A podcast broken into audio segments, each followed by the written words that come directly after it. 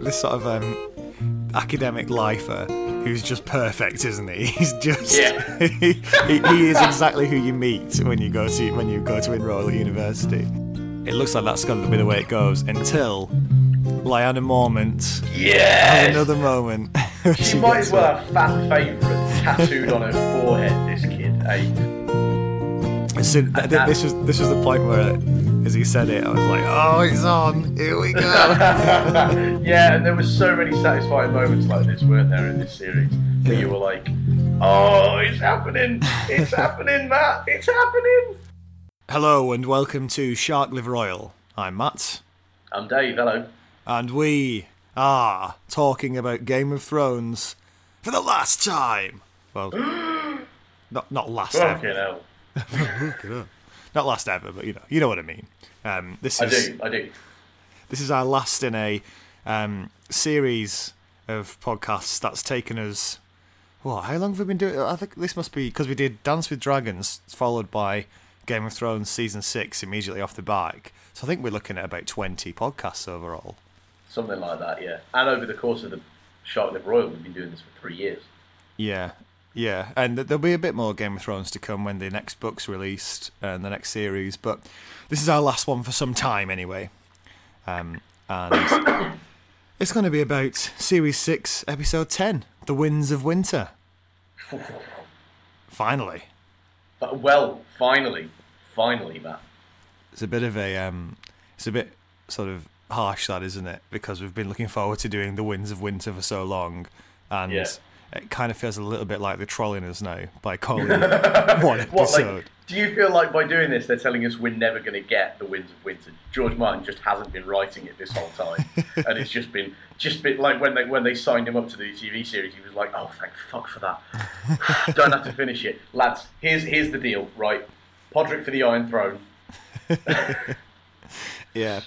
So we're going to go through uh, series six, episode ten, blow by blow. As as ever, this is Blow by blow by blow by blow by crushing explosion by blow. yeah, that's the one. Yeah.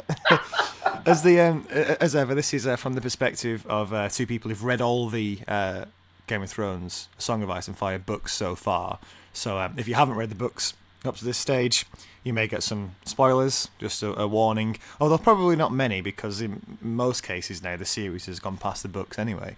Um, but yeah, we'll, we'll be bringing in a few sort of insights from that. Also, there's the what remains of the, in the rubble of the bunker full of spoilers for the uh, little section at the end. We play play a bit of music, then talk about a few spoiler theories, uh, the ones that remain after um, after this Yeah. episode. Well, and and I'd like to say you must be moonwalking after this. like, I just sat there during this episode, as well as everything else, just ticking them off. I was like, yeah, he said that, he said that, he said that. Yeah, We'll- yeah. Am we'll I glad that, that we did the, the Rat King theory last week? I know. How Yeah. good was that? So someone basically detonated detonated a cache of wildfire beneath that this week. oh, topical. Yeah, hey, there you go. Okay, so shall we get into this, the episode then? Um, we'll make do it we'll do the spoilers uh, towards the end. So, so we start off with actually. I want to start by talking about the opening titles because there's a welcome modification here, as we see uh, Winterfell sort of being created, and it's got the Stark banners on it again uh, after a few seasons. Oh yeah. there we go. Actually, talk, talking about Winterfell, can we just take a minute here to, um, to go over a theory that I've I've come across? It's not really a spoiler one, but I absolutely Right, love okay. it. It's called Yeah. the the Curse of Robert Baratheon. Um, it's it's Okay. fantastic. Okay, so it's it goes back to um, series one, episode one, where Robert Baratheon turns up at Winterfell, Hmm. and um, basically the idea is that Robert, his touch, his death. Because he, he gets off his horse, he gives Ned a massive hug. Ned dies a bit later on. He then he then gives a big hug to Catelyn, who dies. Yeah. And then he goes along the line of the Starks, and he um, he sort of puts his hand on uh, Robb's shoulder, um, asks uh, uh, sort of like nods to Sansa, uh, No. asks Bran to show his muscles but doesn't touch him, Uh, ruffles Rickon's hair, game over. and then passes over um, Arya. Is that all of them? Oh, and, and he doesn't Yeah. even see Jon Snow. So the idea is that everyone he touches dies. Everybody touched. Brilliant. That's hilarious. Although that, that theory is obviously dependent on none of the others dying over the course of the rest of Yeah, the which- series. which is unlikely. I mean, also, I think I, it does it does Mark Addy a disservice. Mark Addy's a great actor, and I don't like the idea of him being this har- harbinger of doom in that scene. yeah. That's, that's quite a funny little theory, though. It's um, Yeah, yeah. yeah, quite good. Okay, there we go into um, the, uh, the the opening twenty minutes of this episode. Um, I remember you said last week that you thought the battle was a masterpiece. I thought this opening twenty minutes was a real masterpiece of um, of television. The way it's all put together. Oh, jeez. Yeah. Um, so the the mixture of the the sort of the carefully placed music, the way it's all cut together, Yeah. various locations around King's Landing. I just thought it was really really great, and it even gets better on subsequent yeah. watches. Yeah, and so ballsy as well, isn't it? Because you've got 60 minutes of screen time and you're going to put 10 minutes of it into this scene that's got one piece of music behind it. It's basically a montage of things building and changing and, and shifting around. Yeah, Um, and it's such an elegant way of achieving what they wanted to achieve here, yeah, um, which is which is clearly, as much as anything else, a desire to seriously thin out the wage bill for the next series. yeah. There's definitely an element of that. there was a piece of me when I was like when I when I was watching this scene play out where I was like, is this all HR? Is this all downsized? Janice from HR doesn't give a shit. Is that what this is? Yeah, Get rid of him. I don't care how you do it, but you, uh, get rid of him. We need to bring down the wage bill by twenty percent. Go. Well, it's certainly done a lot better than the Blackfish's. Uh, there are too many characters. I've got to go back up these stairs to my death. Brienne, you're a much more interesting character than I am, so you've got to save yourself. It's clear that it's you or me, and let's be honest, it's you. Yeah, so so we start off, um, and it's all the different people getting ready for the trial. So you got Cersei getting uh, dressed, uh, Tom and Margaery, and they're all being dressed by the servants. That was quite a nice touch. Uh, Yeah. The High Sparrow's just dressing himself. Um, yeah, yeah, very, very much. Yeah. And we start off with the uh, Sir Loras trial. It's not really a trial. He just basically gives a confession. He's he's so much diminished, isn't he? Um, yeah. cons- compared to sort of how he was earlier on, very proud and Yeah. this uh, sort of the, sort of the classic um, example of knightlyhood, wasn't it? In sort of in terms Yeah. of his uh, general appearance. Um, Yeah. and he's just Yeah, well, he- Yeah, exactly. And if you're gonna, I mean, kind of in hindsight, now we know much more about what George Martin's like as an author. That was always going to happen, wasn't it? If you present somebody who is the image of, you know, Lancelot Lee kind of virtue, Hmm. um, of course, what he's going to do is completely undermine that character and show him to be somebody who only is as impressive as he is because of all the all of the you know because of the place he occupies in the sort of structure. Hmm. Um, because now you take that away, and he just has he's all the moral fortitude of a fucking jellyfish. He's Yeah. just like, yeah, it was me. Yeah, definitely me. Feel terrible. Go on, carve whatever you like into my face.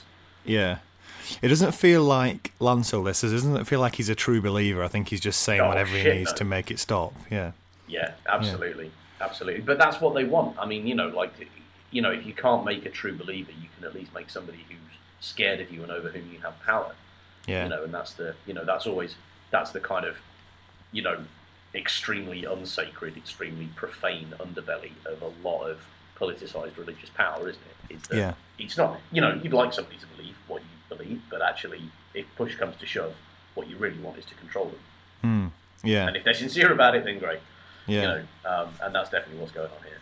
Yeah, the speech that the High Sparrow gives, um, where he's sort of casting his judgment after the confession, he's saying, you know, um, the warrior um, demands that we, uh, that I think yeah, justice is done and that justice be harsh, but the mother says there should be mercy. It just gave me the impression, it made it very clear to me like this seven gods idea basically is is the ultimate way to allow um, sort of someone like the High Sparrow to do whatever he wants because he can pick one of the seven and then say, Yeah. well, they say this, so we should do that.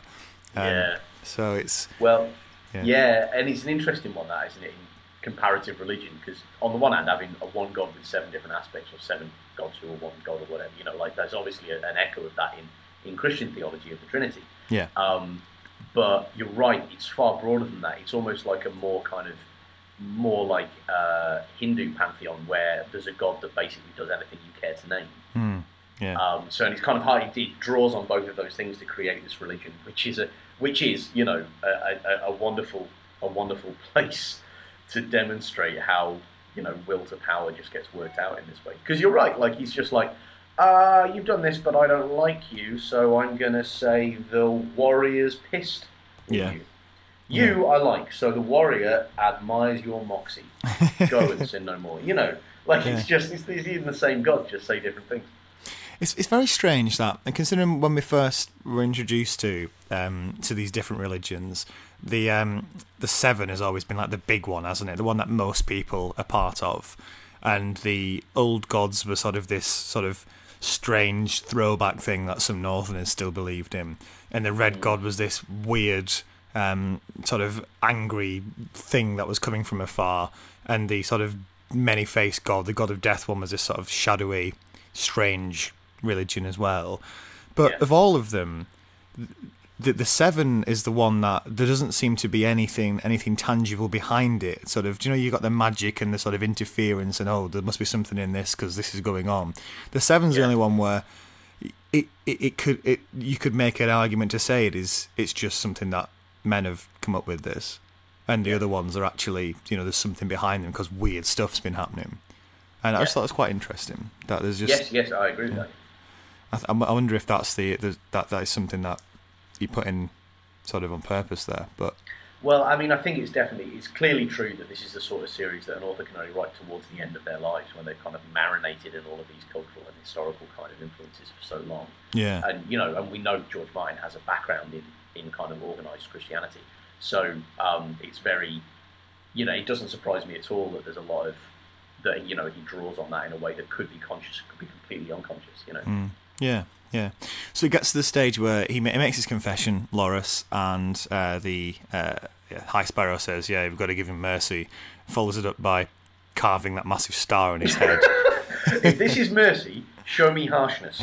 I think is, is, my, is my thing there. Does Yeah. mercy involve? It's like it's that Blackadder scene, isn't it? It's like if you confess, I will, uh, I will uh, pull your what is it? I'll pull your bollocks off and, and like and kind of toast them over a flame or something. Yeah. And if you don't confess, I will pull your eyes out and pull your bollocks out and put them over a flame. It's like Yeah. literally the best case scenario here is that you get somebody doing some extremely unregulated tattoo work on your face. Yeah, yeah, and it, it's it seems to be that this wasn't um, sort of in the. There was obviously some quiet under the table agreement here between Margaery and the High Sparrow because she says a bit later on this wasn't what we agreed, um, and this was him going a bit too. I think he's this is just him halfway through the the show thinking, you know what, I'm going to take a bit of license with this, you know, Yeah. and getting and getting a yeah, bit carried 'em, away. like I'm in. Pa- yeah, well, because he wants to show in an environment, in an environment where they can't do anything in return, they can show that they're in power. He Yeah. can show that he's powerful, right? yeah, yeah. Um, yeah. I thought I thought the um although he's been a bit of a figure of fun for the entire his entire time, the um Mace Tyrell where he sort of suddenly he's sort of watching in horror as son, this is happening to his son, and when the carving Yeah. starts, he sort of just tries to intervene, and it's actually Margaery stops him. Well, that was quite a nice sort of human touch for him. Who's Yes. he's been very one dimensional before this. Um, Yeah. and that was quite good. Yeah, I agree with that. I mean, yeah, he has been a, be- been buffoonish, but Hmm. the fact that his concern wasn't played for laughs was one of the really smart moments in this scene, where there was this, where you start to become aware of this kind of undertow with the music and everything else. This undertow of, fucking hell, it's all kicking off here. Hmm. You know what I mean? Like just this sense of something. This isn't just another piece of political religious manoeuvring, which of course they had to move beyond that because they've been doing this for like two series now, and it just it keeps coming back. All right, there's going to be a trial. There's some trumped up something. Blah, bump. Um, and where and with this one they kind of needed to needed to get out of it, and they got out of it in, in fucking style. know, just glorious stuff. And actually, I'll tell you what. This and, and since we're getting to the point where this scene is about to kick off, Hmm. um, I was actually reminded, and I, I may have mentioned this before, way, way back when we were doing book one, when we were doing A Game of Thrones, Hmm. was um, before we started doing this. This is some sharply royal history stuff. there was a there was a bank holiday weekend where you were like, "You've got to watch this TV series, Dave. Game of Thrones, it's mental, but you've got to watch it. It's fantastic. Like, let's Yeah. go watch it." And uh, I I remember there were a load of us, and we just like binge binge watched the thing.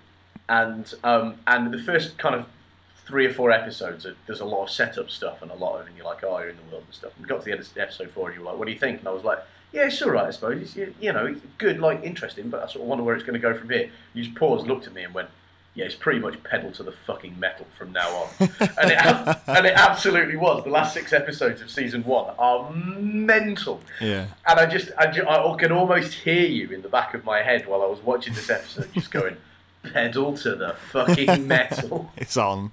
yeah, that was it exactly. He was like, about that time. There's a bit later on actually where um, I did show actually show. He's like, "Oh, it's on." But, um, yeah, I just found myself actually. There were several points during this episode where I just found myself laughing aloud in in the sheer kind of like you crazy bastards, like the release of all this tension. Because what I'm used to is that they build things up and then they kind of subside again. You know, Yeah, things yeah. things don't happen very often. You know, big things don't happen very often. And then in this episode, they started out the opening scene was like. Fucking hell! How are you gonna? And, and I honestly thought, like, are they just gonna? Is the rest of it gonna be like putting putting things to bed? Mm. No, no, sir. No, no, no.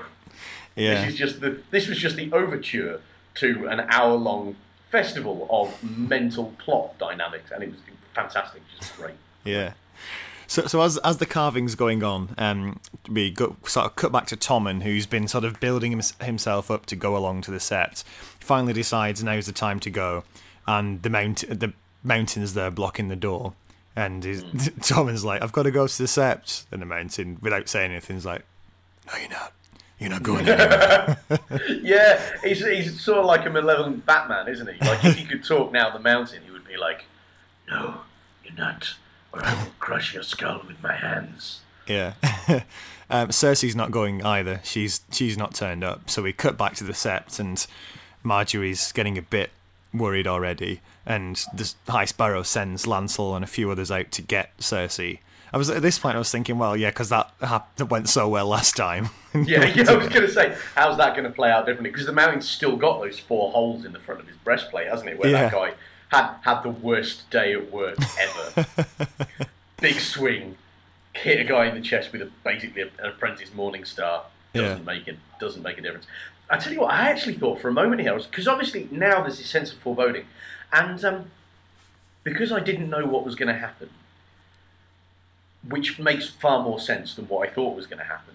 But at this moment, where the mountain turned up in the king's bedroom, I honestly thought, "Fucking hell, has Cersei sent him to kill the king?" Mm, I thought that as well. Yeah, yeah, Yeah, oh god, I'm glad it's not just me who misread the plot because I was like, I was like, that's what she sends the mountain to do things for, right? yeah.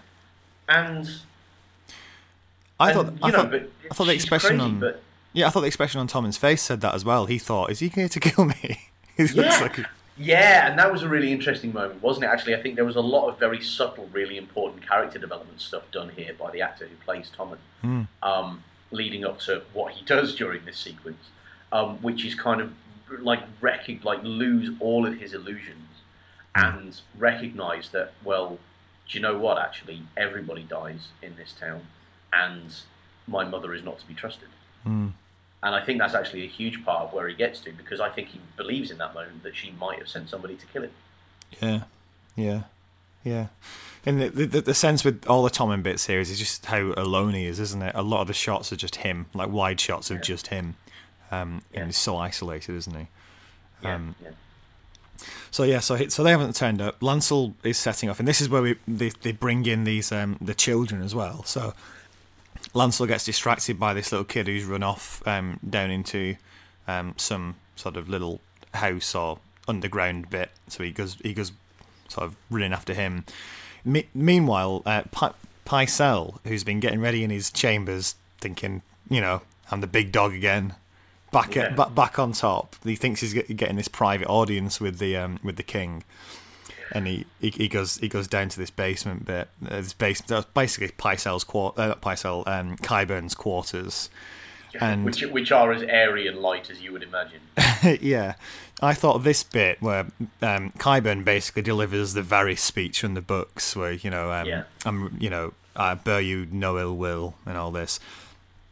I thought the way this actor delivered it was just so good because his voice Yeah. sounds so sad, but his Yeah. eyes are laughing and just Yeah. like smiling, and I just thought it was just perfectly played. This gave, gave me, it made me shudder watching it as he's as he's sort of quietly saying these words to him. Yeah, and I, I, you know, and I kind of knew this as well because I knew there was a reason they'd set up the little birds, and I, I imagined it was because of the scene at the end of the book, Yeah, The Dance with Dragons, where they they, they get fucking terminal. Um, but it was, but it was still incredibly creepy, um, and yeah, and you know, R.I.P. Wicker Wicker, Grandmaster Pycelle. Oh, no, yeah. Mi- Mixmaster no more. Yeah, it's such a shame. It, and- I'll tell you what, he dies hard as well, doesn't he? And the thing was, um, Yeah. it, it keeps cutting, obviously, between Qyburn's bit and Lancel running after this other like child. And I, every time it cut away, I kept thinking, "Oh, they're not gonna, they're not gonna go They're there." It would just be back, like it, yeah. it cuts away, and it just assumed he's dead. But no, no, they did it really graphically as well. Yeah. Um, oh, so- jeez. Yeah. Horrible. Absolutely horrible. Now, you know, I mean, I've never quite forgiven Julian. Is it Julian Glover, this actor? I've Hmm. never quite forgiven him for wanting to hand over the Ark of the Covenant to the Nazis. you know. Um, We didn't deserve but- that. yeah. No, it's not the Ark of the Covenant, is it? Bollocks. It's the other one. It's the uh, it's the the Cup of Christ, the Holy Right. Grail. That's the one Yeah, he yeah. wants to get. Yeah, Bastard. Um, but but you know, nobody deserves to die this way. Yeah, yeah. So that's um, and, that, and it was a nice nod to the books, wasn't it? To because it was such a great scene in the books this way. It's actually it's actually Kevan Lannister, isn't it? Is killed this way, but um, Yeah. But yeah, Kevan Lannister's nowhere near interesting enough in the TV series to die this way. yeah. It's a shame, really. I don't don't think they made the most of Kevan Lannister's character in the Yeah, So I mean, I suppose at a certain point you have to choose whether you're going to put him in or whether he's not. And if he's not going to be central to where the plot's going, then yeah. you know, Yeah, there are a few over in King's Landing where I think they've not as fleshed out as they could have been, but I think it's just because you got so many characters there. Because I'd have said the same as Lo- uh, with Sir Loras actually, for all sort of his appearance is quite good, but we never really got to grips with his, his character. I don't think, but Yeah. I, I don't think there's a criticism because there's obviously if you were, going to explore these characters, you'd have to not explore some of the other things. Um, yes, yeah, absolutely. we cut back to Lancel, um, who follows this kid down into the, the sort of underground area, um, gets jumped by him, and um, this kid, I tell you what, one stab, and I think he sort of he just must have sort of severed his uh, hamstring or something because because Yeah. Lancel basically collapses. We we have, we have known from Blackwater that Lancel's not exactly got the highest of pain thresholds. Um, he goes down like That's a true. wet I balloon. wonder if it was just a scratch, but he was just like, oh gosh, yeah. I just can't. Yeah, and we, we we slowly realise as he's dragging himself along um, here that this room is full of basically casks of wildfire, and you've got this these little fuses set, which are candles burning low. Amazing. I'll, I'll level with you. I'll level with you, Matt. At this point, I, I was giggling. I was giggling like a child because I was like, because I was like, oh, he's down there. Oh, they're barrels. And at that point, it, I think they shot this at the same time as that piece of footage they put into Bran's epic. Here's the entire plot of the series. Flashback slash. Yeah. flash forward moment, right? Um, so the moment I noticed that there was sort of there was these hulking green shapes in the darkness, I was like, no fucking way, no way you're doing. You are, you crazy bastards! I can't believe you're going to blow up the city. Because I was thinking for a moment, I was like, this is exactly what Matt said would come to pass. At this point, I was, but uh, because you were saying it was under Dawn, right? You were just saying, yeah, they're going to blow Dawn to pieces. Just to get rid of it. Yeah, exactly. Just to get rid of it. But then I was looking at this and I was like, bloody hell, Matt's a savant. so, so just do me a favour, Matt. Just pick six numbers right now between 1 and 99. Just do me a favour and just do that and we'll all be wealthy tomorrow. That's what I want. Yeah, well, it wasn't quite right, but it was. was that that was. A, I only said that as a joke anyway. That they're going to blow Well, up. yeah, exactly, though. But, you know, I'll take three numbers, Matt. I'll take three numbers. yeah. but um, but yeah, yeah. I mean, oh, just just crazy. I, I do though have a question uh, about these here little birds. Yeah. which is to say, so far we and they're you know they're very creepy and children being horrifyingly violent. You know, very well established trope in fiction because the world's fucked.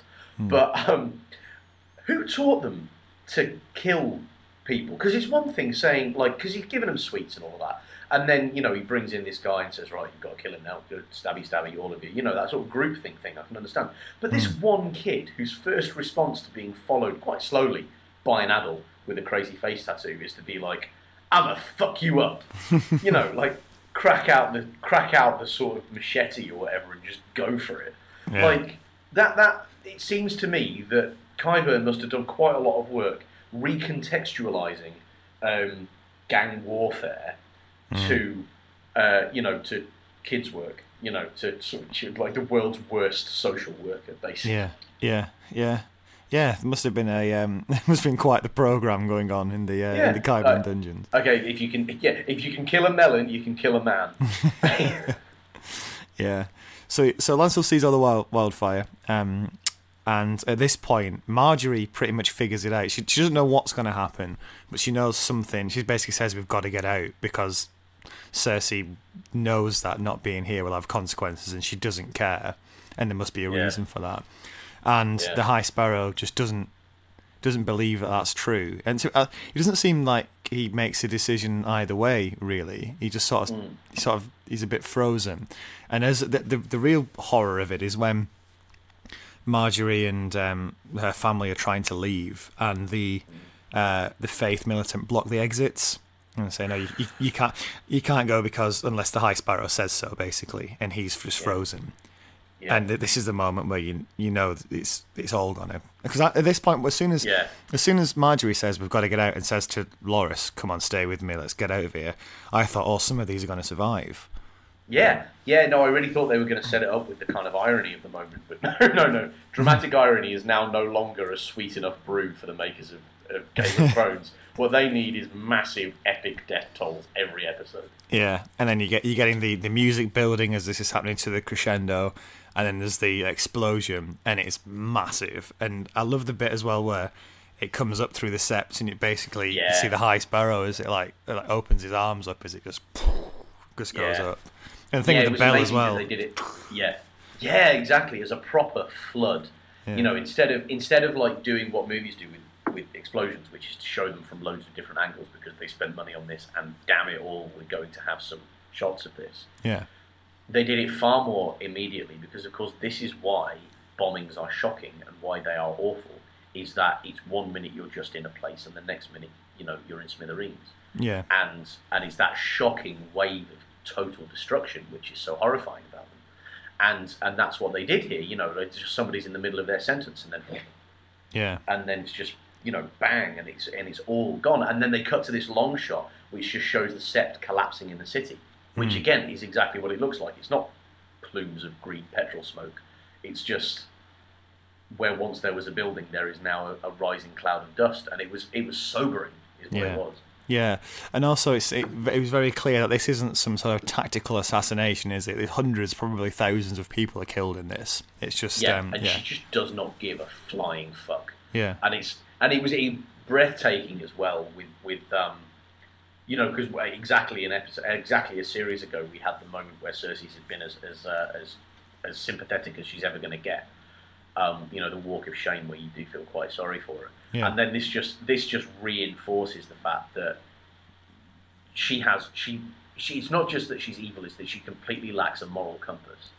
She's, Yeah. she's just nothing means anything to her, and and it's and I think I think this sets us up for um, for a coming conflict between her and Jaime Hmm. because there's a there's a scene later on in this where Jaime expresses his apparent profound disgust Hmm. at the phrase and what the phrase and the Lannisters did at uh, the Red Wedding, and I think that I think they're you know the, the coins have been flipped and one of them's fallen towards you know the complete abyss of a lack of morality, and the other one has uh, you know his his disgust is starting to overwhelm his arrogance. Yeah. So I think that's where it's going to go. It's not she's been fucking everybody. It's that she's she's basically uh, Stavros Stavros Blofeld, basically. Yeah. Like, Yeah, and of course with Jaime as well, the whole the whole reason he was he's been universally despised for so long was he gave up his entire sort of honor and his reputation to stop this happening. Um, yeah, yeah. Oh, yeah. I hadn't thought of that. Fucking yeah. I mean, that's on next season, and that's locked on, isn't it? Yeah. Like the reason that he did what he did and got the name that he got was that he he wanted to avoid the city being blown up. Yeah, yeah. I think I thought it was it's interesting as well. Like you say, Cersei had a bit of a um, uh, kind of rehabilitation with the audience out of sort of sympathy by what happened to her in the last series, and the shorthand way of of bringing her back into a complete villain again. I think it says a lot about the time that this is put together. Is it's basically a, a terrorist attack. Um, and Yeah. that's that's what the um, series creators or the author, if this happens in the books, uses to um, make her unambiguously evil again. Um, Yeah, and yeah, I thought that was yeah. very, it's, it's very sort of product of its time, isn't it? That um, I'd, Yes, I'd imagine yes. in 20, 30 years that'll be drawn out a lot, a lot more when you look back on it. Yeah, Um, yeah. So yeah, so this happens. Um, the Cersei has a fantastic sort of villain moment where she's, as you say, there's the wide shot from the balcony. She's watching it, and she's drinking a, a glass of red wine, and she just sort of does a little cheers to it, and then walks off. And you think that's a, it's a great character moment. That. It is. It is a great character moment, but you, you, you also end up kind of almost gibbering with disgust. yeah, yeah, definitely. even for you, Cersei. Even for you. She immediately wanders down to the dungeons um, to lord it over the septa, who used to lord it over her. Yeah. Um, and she's got her tied up now, and she's doing the confess, confess, confess um, jibes to her, saying, "Confess that you actually enjoyed punishing me, and that was why you did it." Yeah. Um, this is yeah, this is horrific, isn't it? And it ends with um, the, the the mountain coming in, removing his helmet. You don't really see his face completely, but you see enough of it to see that it's basically this monstrous sort of figure now, isn't it? Yeah. And and he he comes in to do whatever whatever torture is going to happen to this poor woman. But Yeah. this is this is chilling, but entirely expected as well, I suppose, considering Cersei's character. Yes, yeah, yeah, yeah, yeah. I mean, yeah, very, very much. Um, there was only one way this was going to play out, like Mm-hmm. based on based on what she's like. Yeah, and there's the classic um, villain bit where the person, like the victim, says, oh, "I'm I'm ready to die," and uh, and the villain says, "Dying today." No, no, no, not today. You're right. It's almost good enough to be put in a sort of like the stereotypical villain voice, isn't it? yeah, Like the, oh, good, you're ready to die. Not today, I'm afraid. Not Yeah. today. You know, Yeah. just like horrible.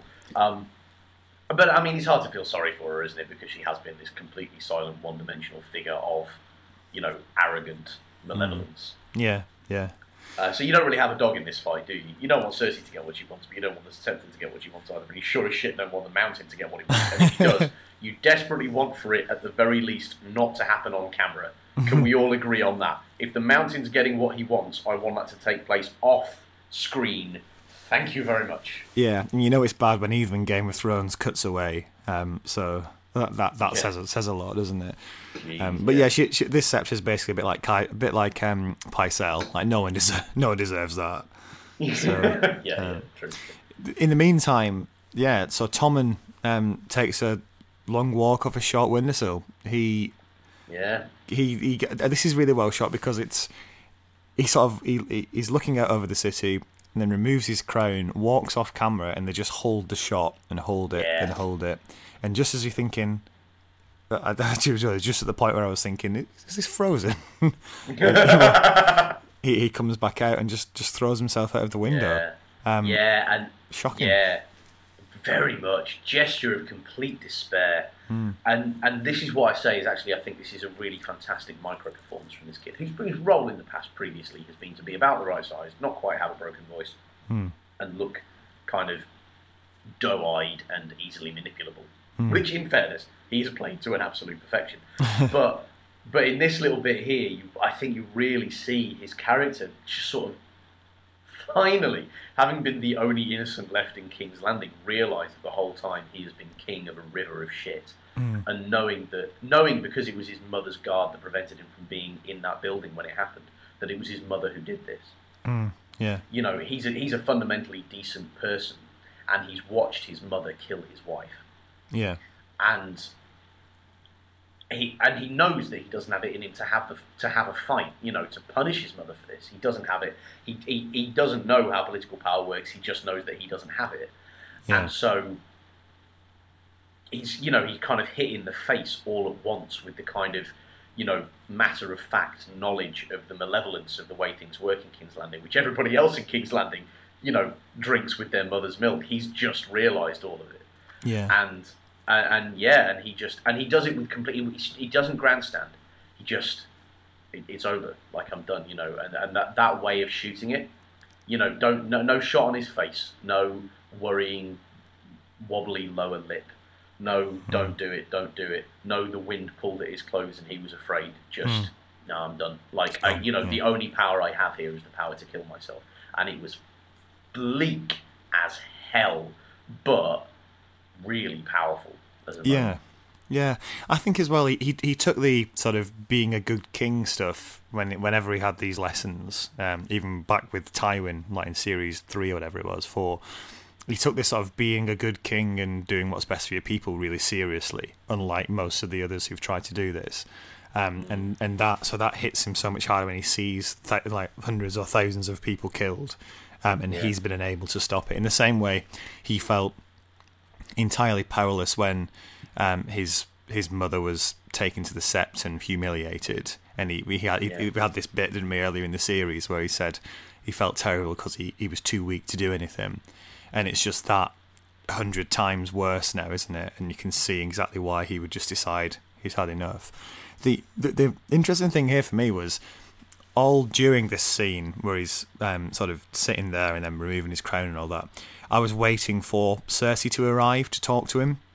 Um, I thought this is this is setting up a sort of confrontation between the two, and the fact she doesn't show, I thought was really interesting. The fact that this happens and her first is, her first sort of priority is to go down to the dungeons and lord it over this this person who was Oh, horrible to her. and you think maybe if she you'd never know but maybe if her first instinct was to go to her son this may have not happened Yes, I think that's very true, and I, yeah, I think this is the moment where her whole life has been warped around and shaped around power, Hmm. not compassion. She's she's been almost mad with a love for her children, but that has been just the fuel in the car, and the car in question has been power. Hmm. And um, and so as we see here, when push comes to shove, power is more important to her than motherhood, and which we know by the fact that she's killed her son's wife. You Hmm. know, um, where this leaves the prophecy. Remember from the start of the season before last, or wherever it was. You know that where Yeah. they go to the crone and they say, ah, you know, the brother will kill you and all of that, Hmm. and you know, a younger one will supplant you. Um, I don't know, but wouldn't it be hilarious if the first series, first episode of series seven, would be, you know, just like somebody impossibly attractive turning up in town. There it is. Daenerys turns up in town and starts making eyes at Tommen, and she'd just be like, "Oh, for fuck's sake! How many cathedrals do I have to blow up over here? Come on!" yeah what a Tommen's corpse Oh yeah, that's true, isn't it? Fucking hell! what a dick. All right, fair enough. Yes, absolutely. Sorry, that was a silly mistake. I was, I was wondering if you meant a different character then I was thinking who could it be No, no, you're absolutely right. But oh well, okay. Well, I mean, having having waxed waxed waxed rhapsodic about um about about how good this was set up and played and stuff. I think it is worth saying that you know this was the only way Game of Thrones could go with all the death. Yeah But it still created an environment over all the series where you know a really dramatic, really wonderful, really moving death scene can have about as much impact on my awareness of the overall mise en scène of the series as somebody getting out of bed late in the morning. Oh, Tommen's actually dead, isn't he? Yeah, shit. He's not going to become zombie type six. He is actually dead. Well, as far as we know, Yeah, you never know, next yeah. episode, maybe. Yeah. You know, Melisandre's down there going, "He is Azor Ahai reborn." yeah um, so we finally cut away from King's Landing and it's uh, party at the twins as, uh, as the, the Lannisters it the never really looks like much of a party, though, does it? no, no. Um, so we're at this party. Jaime and Bron are sitting down, um, sort of involved as as Frey gives his big speech. There's this serving girl who keeps checking out Jaime, and it's played Yeah. as a bit of like played for laughs with uh, Bron saying, "Oh, they're always attracted to you" and all this. And when you watch this a second time, considering Oh, what yeah. happens, it's great Oh, there's this like this serving girl who's basically Arya keeps looking over at Jaime, like basically Yeah. size. She's not checking it out; she's sizing him up, just Yeah. working out whether she can kill How him. easy is is this guy going to be to kill? Yeah, yeah, which is great.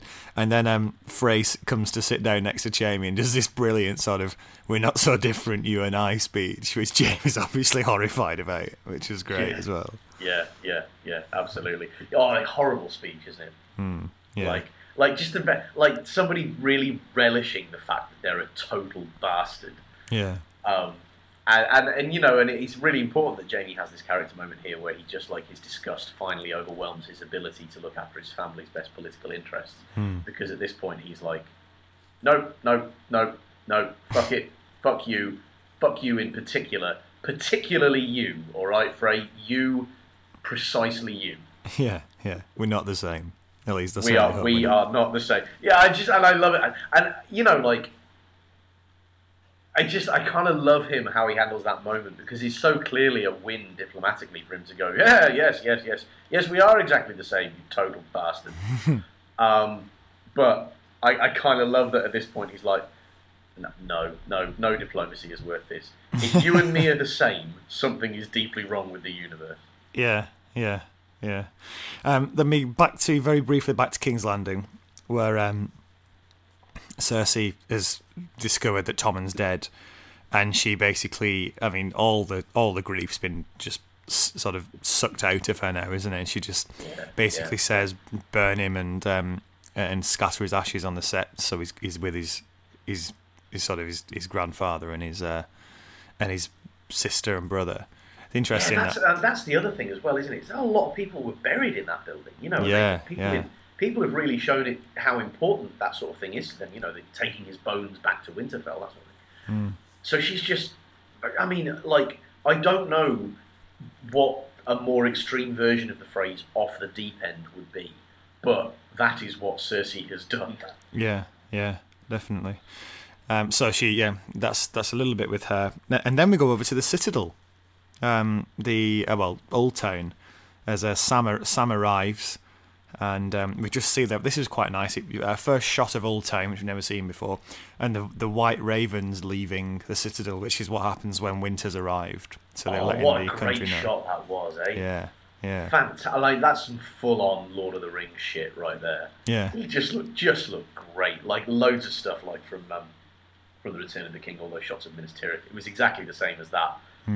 Brilliant, brilliant. he turn, turns up at the uh, basically at uh, Westeros University to enroll, and um, there's, there's this guy, this this like this sort of um, academic lifer who's just perfect, isn't he? He's just Yeah. he, he, he is exactly who you meet when you go to when you go to enroll at university. Um, just sort of his, his expression, his mannerisms, the way sort of he holds his hand out for the paper and then won't move towards it. So Sam's got to like reach over to give him it. I just thought this Yeah, guy was yeah, great. uh, yeah, uh, completely perfect. And we've all dealt with with um, civil servants who have exactly that attitude, Yeah, haven't we? Like I'm powerful here, and fuck the lot of you. Yeah, and it, it, he, he says to Sam, you know, we'll have to get all this checked out, um, but uh, in the meantime, you can use the library. Um, And he, he so Sam Sam goes in to take a look, and, and Gilly and um, and little Sam aren't allowed in with him. Uh, and he walks through Yeah. this library, amazing. I know, isn't it? I think we should we should take a moment to note the fact that uh, any of our listeners elsewhere in the world who think that in some way this is a caricature of the way in which women were denied access to education at universities like this in, let us say, just for example, and plucking one directly out of the air, England, which we both know about. There's not an ounce of it. There is literally nothing in that scene that wouldn't have happened a thousand times in both Oxford and Cambridge over many, many years. Um, like, just a woman in the library. Her brain will overheat, her ovaries will explode, and her face will turn into an even more Harrodenish old boot looking thing. No, no, no, no, no, no, no. Woman's place is not in the library. She'll, she'll use the mirrors to do her makeup. Um, which which is which which is the cool thing about this library, of course, is that Sam goes in there and it's it's this huge cavernous space lit by mirrors. so cool, so fucking cool. Imagine being the guy who got to design that. Yeah, there's some great feedback actually. I'll bring it in now from um, Oliver, who said uh, he thinks um, by the time Sam re-emerges from this library, little Sam will be a man grown. He's got to be in there. I, now, I, I appreciate that because because that, that chimes very much with I think what exactly how I would respond to this because I'm, I'm very comfortable describing myself as a history nerd. like I do a history degree and some of my happiest times were spent in the library working out things from books, right? And so I totally understand. Like this was a proper moment for me where I was like, there must be less than one percent of the audience got the little thrill that I got there, but I felt exactly the same as Sam did, walking in like, it's all here. I'm gonna read everything. yeah, something else that was great as well. The lights, um, the sort of orbs spinning above. They're um, it's the it's the Game of Thrones sun from the um from the start of the from the opening titles. It's got the um, oh, you know, the of course it is. Yeah, so you got the little sort of like melted um, iron bits with the engravings on and all that, and they're spinning um, above, lighting the room. I thought that was very interesting. Yeah. Wow. Totally didn't notice that, but you're absolutely right. Of course. So th- does that mean then? That, I mean, so either that's a really nice little kind of that's an in joke, Hmm. or we've never been shown a shot of the celestial orbs as they actually appear above the Earth in this series. So does this mean that as well as having inconsistently lengthed years and a, you know a landmass that apparently goes on forever into the north, Hmm. um, the other way in which Westeros is weird is that it has a sun which actually looks like a perfect mechanical replica of the sun. it's just Yeah. up there with like continent-sized rings spinning around it and stuff. Yeah, yeah. I thought it was in, I thought it was quite nice because I think when the um, I think I've seen a sort of behind the scenes thing about how the opening titles were created, and they said they wanted to make them like um, it like some sort of map that's sitting in um, a uh, like a library or a chambers where there's sort of maybe like a, a mace or something's looking over it um, and creating these little clockwork um, these little clockwork cities to, to show what's where. So I could almost imagine like that map being somewhere in that library, um, the map that we Yeah. see at the start each time. Yeah, It's quite yeah, good.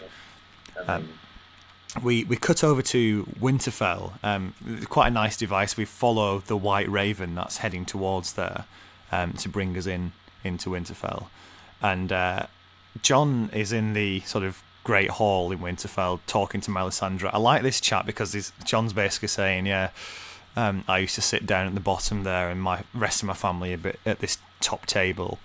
And Melisandre says, "You know, it could have been worse. You could have had no family."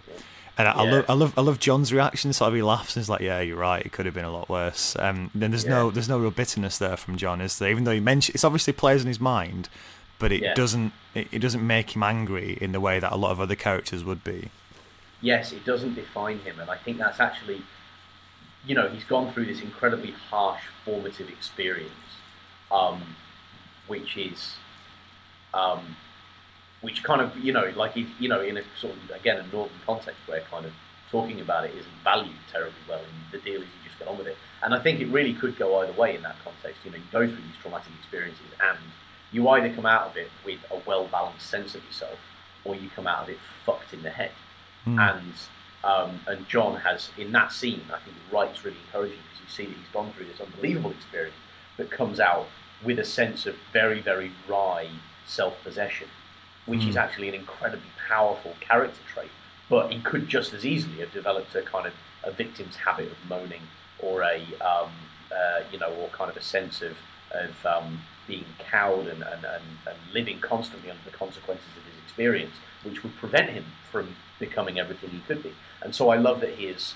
I love that that's the way he's fallen because it Yeah. could easily have gone the other way. I think. Yeah, and th- this this is interrupted by the arrival of Davos, who's absolutely furious, and he's Fuck, you wouldn't mess, would you? The look on his face and the way he delivers these lines. Ye gods, Yeah. shivers down my spine. yeah, he does a great job, doesn't he? Um, the actor playing this, Liam Cunningham, and um, Yeah. he so he basically throws the um, that little carving at Melisandre, and then accuses her, and she doesn't deny it. She says, "This, yeah, this is what we did. Um, I was wrong." And he, he calls her a liar, and that's the one thing she pushes back on. And says, "No, I, ne- I never lied. I just, I was just wrong." Um, Yeah.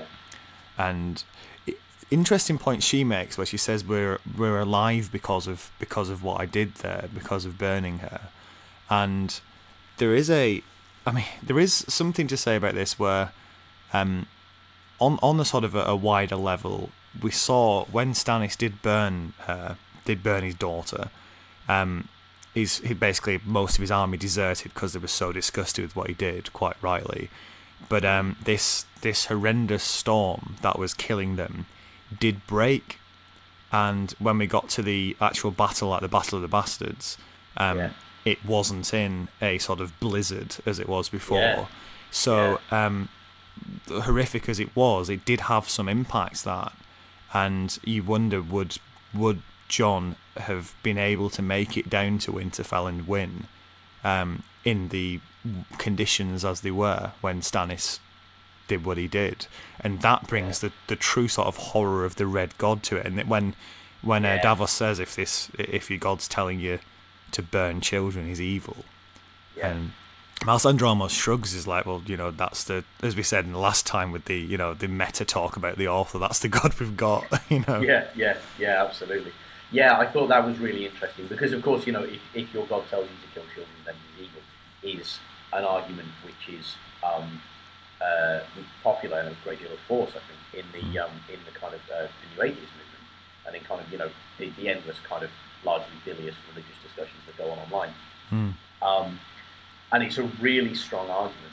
And I think credit to the scriptwriters for writing a response that wasn't just a kind of straw man attempt to transcribe the kind of replies that are given there, which are often, you know, from people who are what they, yeah, and again, you know, when I say this as a Christian, the Christians who respond to those things are often really saying, I don't have an answer for that, but I can't bear to tell you that I don't.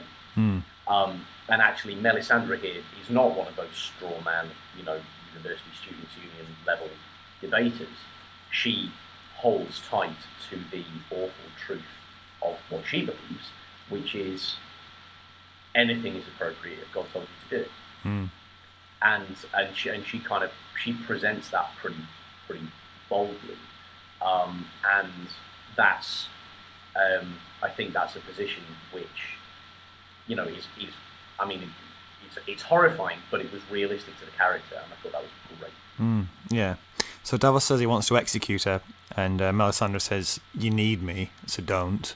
And jo- Jon kind of picks a middle middle ground. He banishes her and says, "If you come Yeah. back, I'll execute you."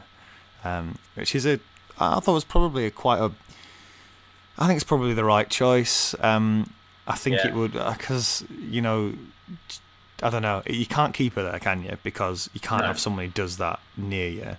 Um, Yeah. I mean, even from even putting morality to one side, just for the sort of morale of the people who are supposed to follow you, um, Yeah. that will get out the fact that she did that, um, because people, the people who deserted, will be talking about it. So, I mean, I'm amazed that it hasn't got out before, to be honest. But um, Yeah. but Yeah. at the same time, if you make a big show of killing her, there is something in sort of her red god powers stuff. And do you really Yeah. want to, with all the problems you've got at the moment, do you really want to cross that as well? Yeah, yeah, absolutely, yeah. So I, I think it was wise. I also think it was appropriate to the fact that she is at, she was after all instrumental in Jon Snow standing there at all. Hmm. So and and the thing is, she doesn't necessarily want to stay alive. She wants to carry on serving her god, Hmm. which to her means being next to Jon. So actually, what he's doing is is hurts her a lot, even if everybody else would be like you're letting her off easily. To Yeah. her, it's a fairly profound punishment actually. And so I, and I think this was wise. I think it was a really good, a really wise move on their part. Yeah, yeah. So we cut to the wall as uh, to the uh, walls of Winterfell as he's watching uh, Melisandre leave. Uh, this little chat between Sansa and Jon about who I like, this about who's going to basically inherit their dad's um, their dad's living quarters now. And Jon says it should be Sansa because she she's the only one who's really a Stark. Yeah. Um, we get this sort of apology. Like Sansa apologizes for not telling Jon about about Littlefinger. Hello, viewers. Yeah. I'm sorry for last week's infuriating Deus Ex Machina. But she doesn't explain why. um, which No. was which was a little bit annoying. More than a little bit, Matt. It was doubling down on the annoyance. When the, when this Yeah. scene started, I was like, kind of, oh, you're going to address it. Great, fantastic. you're not going to address it, are you? No, no, you're not. In the slightest. You're just going to. Yeah! I said. Yeah. So there's this bit where Jon says, you know, we've got to trust each other, and Sansa agrees. Do you think that these two are entirely trusting of each other now?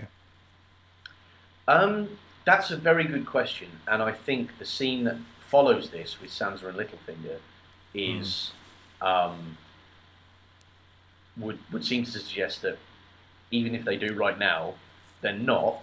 They're not going to very very soon in the future. Hmm. Um, but I think there's a genuine warmth between them here, which makes it which makes it a kind of an even fight. Hmm. Because you know because they're talking about you know then there's a few moments where they kind of reminisce. Because they are back in this place which gives them both a sense of profound emotional security which they had thought was lost to them forever. Hmm. And and so they are kind of acting out of that kind of brother sister relationship rather than out of that warlord potential queen relationship. Um, so there's definitely warmth there. I think it's a fair fight. But I think you know Littlefinger has this weird flipping Stockholm syndrome power over Sansa which is going to be very difficult. Yeah. Um, we actually then cut away to, oh my goodness, take down the eight episodes since Dorne sign, reset it to zero episodes. Because we've arrived at Dorne finally. After um, it was it was season six episode one when we last saw this place. Um, Yeah. We're now back. So the Queen of Thorns is visiting all in. At first, I thought um, she doesn't know yet about the um, Yeah. about what's happened, but obviously she's all in black, and she says that you know she's lost everything now, basically. Um, She sta- she starts with this put down of the sand snakes. She basically this felt like, um, I mean the the whole series six has felt like the writers have thought, you know what, Dorne we realize realize that Dorne has been massively unpopular with the audience, um, and especially these like sand snakes just hasn't worked. And this is the little bit of sort of service to people who don't like the Dorne plot, where she basically Yeah. puts the, these sand snakes down, as in like you you're all useless.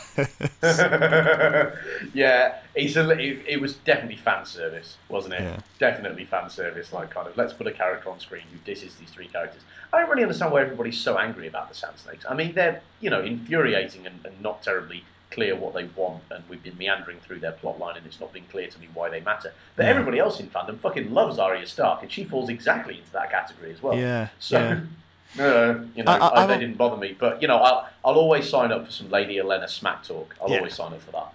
I've, I've always just had the feeling with the sand snakes that they, they kind of they don't really fit the story. They feel like a sort of a characters from some some kind of like B movie knockabout, so bad it's good film, A- and they're in the middle of this like high drama um, political Yeah. intrigue kind of story. It feels a bit. It's odd. kind of like coming across sort of a Michael Bay directed Teenage Mutant Ninja Turtles segment in, you know, in a really serious kind of drama. Yeah. Is what you mean, right? Yeah, so I was always jarred a bit for me. So, um, but yeah, so uh, the uh, Queen of Thorns is talking about how everything's been taken. She, but it's amazing to be honest. The Tyrells are finished, aren't they?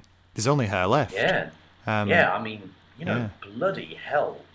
I mean, in in the books there are a couple of other. Um, if it goes down this way in the books, there are a couple of other brothers that um, uh, to Loras who are still knocking around. But here, it's very clear from what she says in this universe, all her family's gone apart from her now. Yeah, yeah. Yeah, and there go the Tyrells. So who are their sublords? Oh, is this going to be a... No, it's not going to be a Jon Connington thing, is it? Like, I don't... They're not going to try and bring in this whole other Targaryen heir thing.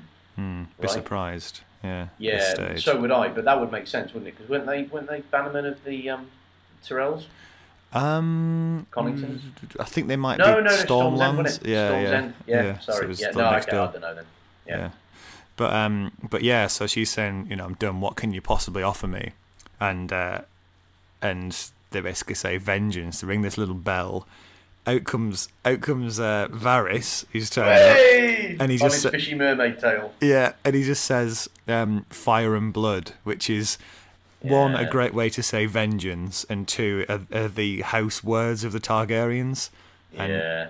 as soon, th- th- this was this was the point where, as he said it, I was like, "Oh, it's on! Here we go!" yeah, and there were so many satisfying moments like this, weren't there, in this series? Yeah. you were like, "Oh, it's happening! It's happening, Matt! It's happening!" yeah, yeah, Um, yeah, and Fire and Blood was definitely was definitely that moment. But and then that answers the question of what's going to happen to the Tyrells, then, doesn't it? Because you know they've got this. Daenerys is going to do one of them crazy Westerosi sail all the way around the edge to get a good landing point. Yeah. things. yeah, She'll clearly land at Highgarden, take control of the Highgarden troops, and then sweep on through. You know? yeah, yeah. Um, I might. I, I think she might even land in Dorne actually. Just, like, yeah, chill probably. Oh yeah, yeah, yeah, yeah, yeah, yeah. Absolutely, she will. Eh? But um, yeah, that's that looks looking like the tactic now. Um, we then cut over to Daenerys. Um, she's breaking up with Daario. This is a bit of a surprise. Um, yeah, you're not coming. You're not coming to Westeros because I'm going to need to sort of make some alliances, and I can't have, I can't have a lover there. Um, And, and his argument is pretty much like, "Go on, love, though. Just just a bit of a tumble." Like he, he actively doesn't want to be king, but he's like, "We must carry on shagging." Khaleesi. Yeah, I like how he sort of lays it on the line where he says that, like he basically says I don't care about any of this other stuff. All I care about is just being with you. And because she says um because she knows how like prideful he is, Daario. It's like, oh, do you want to be known as this sort of uh, mistress? And he basically says, oh, don't care. You know, um, there's nothing else really matters. And that must have been. I, I was watching this thinking, you know what? If I was in her position, I, I, I'm too soft. I wouldn't be able to sort of to do this to sort of send someone Yeah. away who um Yeah, who well, that like that Matt is why you will never be queen of the Andal. That's true, actually. Yeah, I can't ride a Out there. dragon either. She's a I know. problem. Yeah, well, I'll give it time though, Matt. I reckon you can get your head around it, but no, you're not able to be horrifyingly callous. uh, you know. So. This this does open up an interesting possibility though of um, Daenerys basically basically sort of doing a Queen Elizabeth I in Westeros, where she sort of st- basically strings along like Yeah. everybody just enough to maintain her own power base, which is what Yeah. uh, Queen Elizabeth did so spectacularly well um, in, uh, in in British history, and you can Yeah. see how um, that kind of that kind of political maneuvering could be so effective for someone like Daenerys. Yes, absolutely, and I think you're right because there's so many things. Uh, we've said before, you know, one of the reasons Game of Thrones rings so true is that George Martin is very steeped in our particular history, and so and this is exactly, and he keeps using you know versions of it, and this is clearly for me, this is clearly it. He's gonna have, she's gonna have all sorts of people wanting to marry her, Hmm. and she knows that that's when she has power. Yeah, She doesn't have power after she's married, but she has shitloads of power when she's negotiating the marriage, particularly now that she's got dragons. yeah, So yeah. yeah, And she she tells Daario to stay behind and let the people choose their own ruler. And I thought this was interesting because there is a um, a theory suggests that, that what Daenerys means when she says she's going to break the wheel, as she's talked about when she goes over to Westeros. One option maybe is to to, to sort of bring some kind of democracy to Westeros and kick out the old way of hereditary rule and all this stuff that's been crushing the small folk. And um, it's interesting that her idea of sort of an end game for Meereen now is that, um, and maybe Yeah. that'll happen in Westeros too. true. But although I think it's very easy to say, right, I don't really care about ruling this place, so you should have a democracy. But if you do care about ruling the place, I'm pretty certain you're not going to give up power. Yeah, You know. Yeah. Yeah. So that's a good point. yeah, I'm, I'm curious. I'm, I, I am I am very curious Hmm. um, uh, about how this is gonna how this is gonna roll out. But Yeah. And we then cut out to Tyrion um, in the sort of the room next door as Daenerys comes in and says, "Yep, it's done." Um, it's interesting that Daenerys says she wasn't bothered; she was just impatient, as he's like, as Daario's saying, um, "Don't do it. Um, I'll do anything to stay with you." She was like, oh, "Come on, I just want to get on with it now." get a move on. Yeah, she's she is pretty like callous here, isn't she? She's Hmm. pretty like. Yeah, although she she shows a lot of warmth to Tyrion now, where she she makes she she makes him hand of the queen, and um, uh, this is it's a really nice it's a really nice exchange between these two, isn't it? And it shows how how in a very short space of time their relationships developed. Yes. Yeah, and I think that, uh, this is a testament to how good the actors both are. Hmm. Um, that they both kind of, um, that they both kind of, they're able to sell this on such little time because Mm. it's only an episode ago where Daenerys was turning up and going, "Who the fuck are you?" Yeah.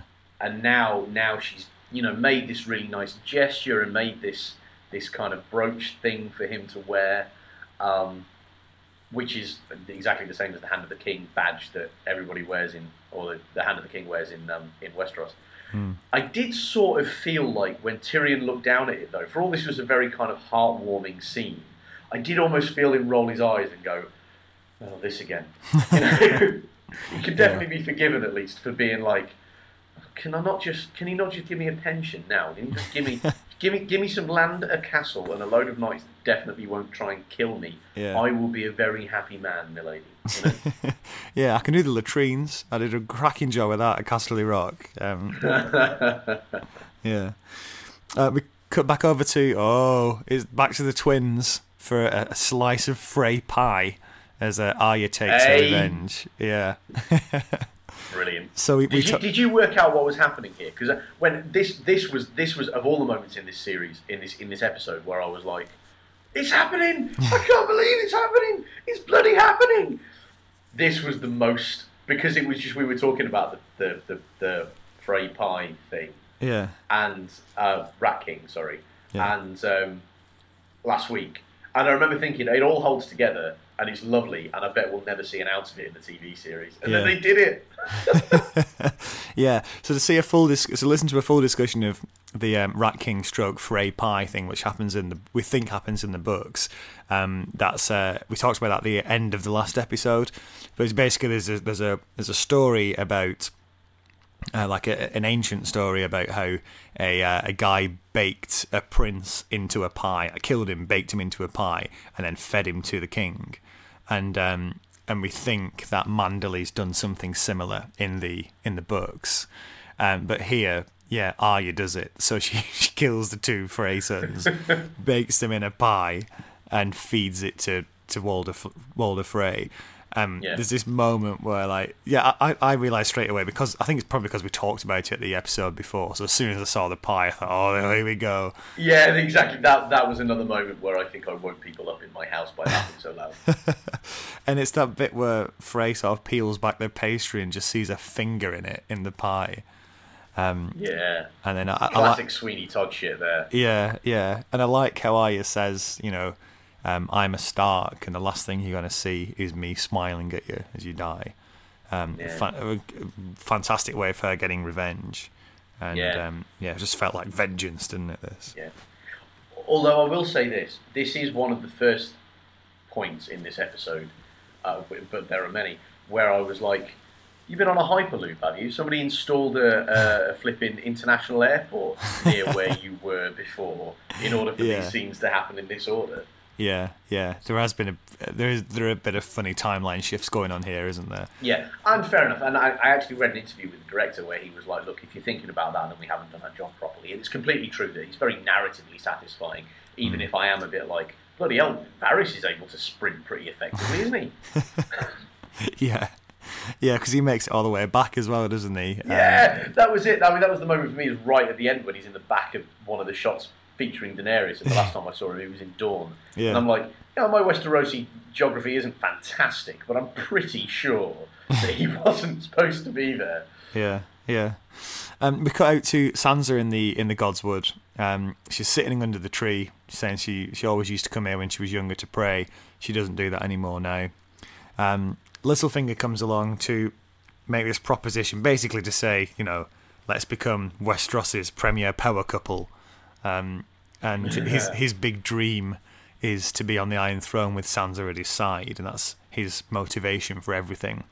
And Sansa basically does a bit of a thanks but no thanks and says, uh, you know, I appreciate your support, but she kind of, she kind of lets him, she says says no, but without saying definitely not in the future. It's sort of a, it's a very soft put down. This isn't it?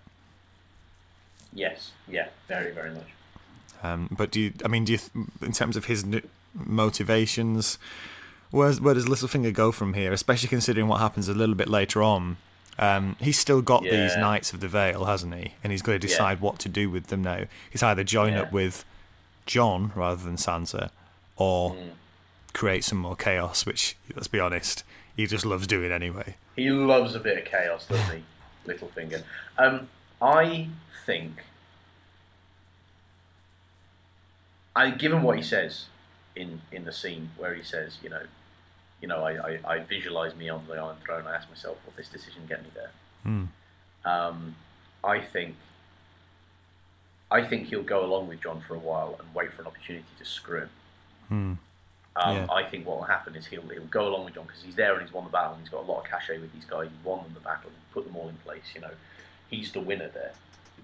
But he's, if I was Cersei, he's the first guy I would go to and say, "Here is an enormous amount of money.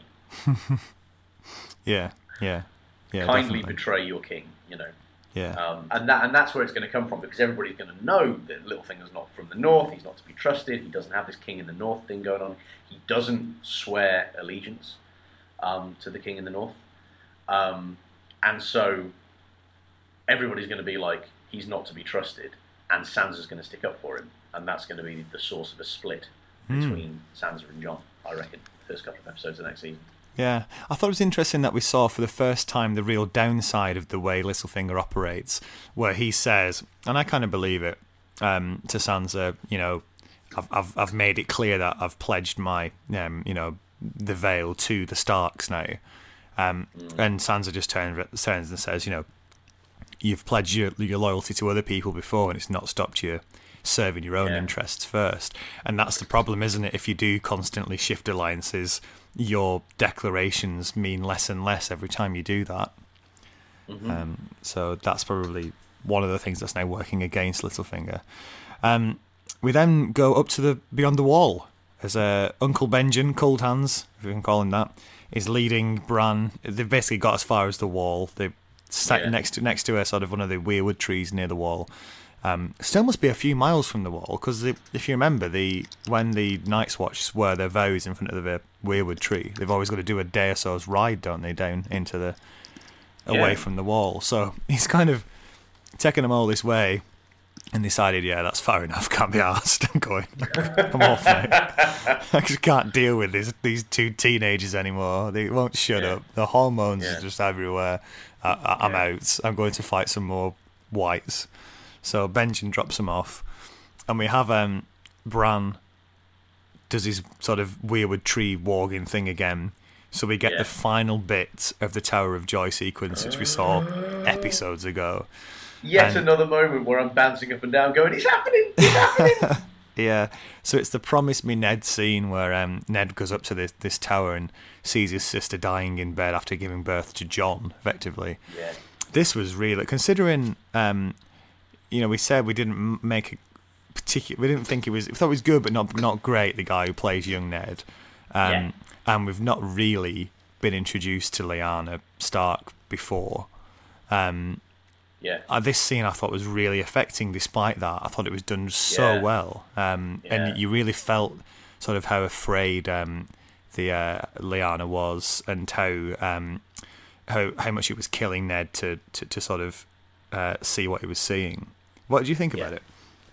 Uh, yeah, I agree. It was really powerful, and I thought the guy playing Ned nailed it perfectly. With like, because this is, and we talked about this a bit last week actually, like where Jon, you know, the, the whole thing about kind of knightly and chivalrous declarations of vows, and the fact that they, at a certain point, they are kind of ten a penny because you make them whenever the political winds change. Um, and and you know, and we had that with Jon. You know, Jon saying, "I'll protect you," and then Sansa saying, "No one can protect me." And Jon kind of saying it as a matter of form. But here, uh, the guy playing young Ned sold it, like hmm.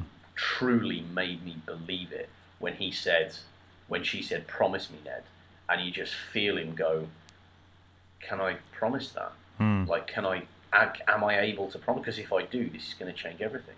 And hmm. she's right that Robert would have killed the kid instantly. Yeah, yeah, Um, so he's, he's really caught between his king, who he's just risked his entire life and family and everything to put on the throne.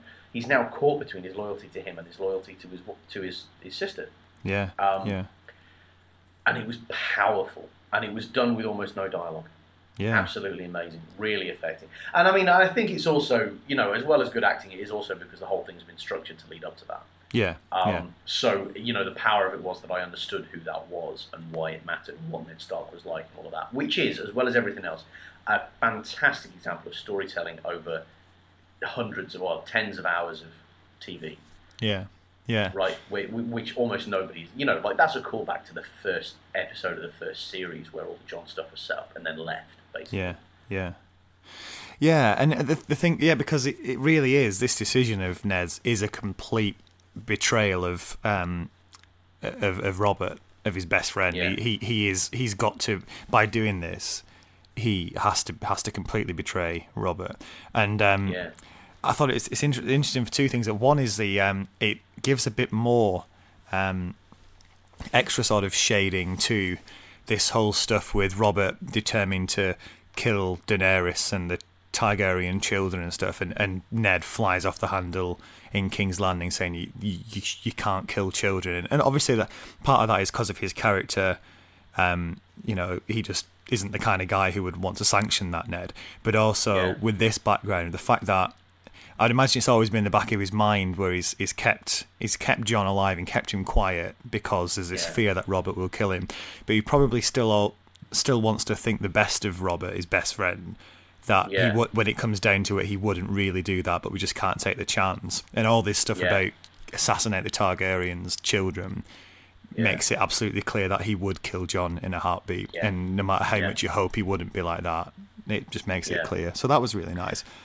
Yes, yeah, absolutely. And you, and again, I think you saw all of that in this guy's performance uh, Mm. of young Ned. You know, this realization that he's, you know, that he's he's he's risen up in war to fight alongside Robert Baratheon, and he believes that still to have been the right thing to do.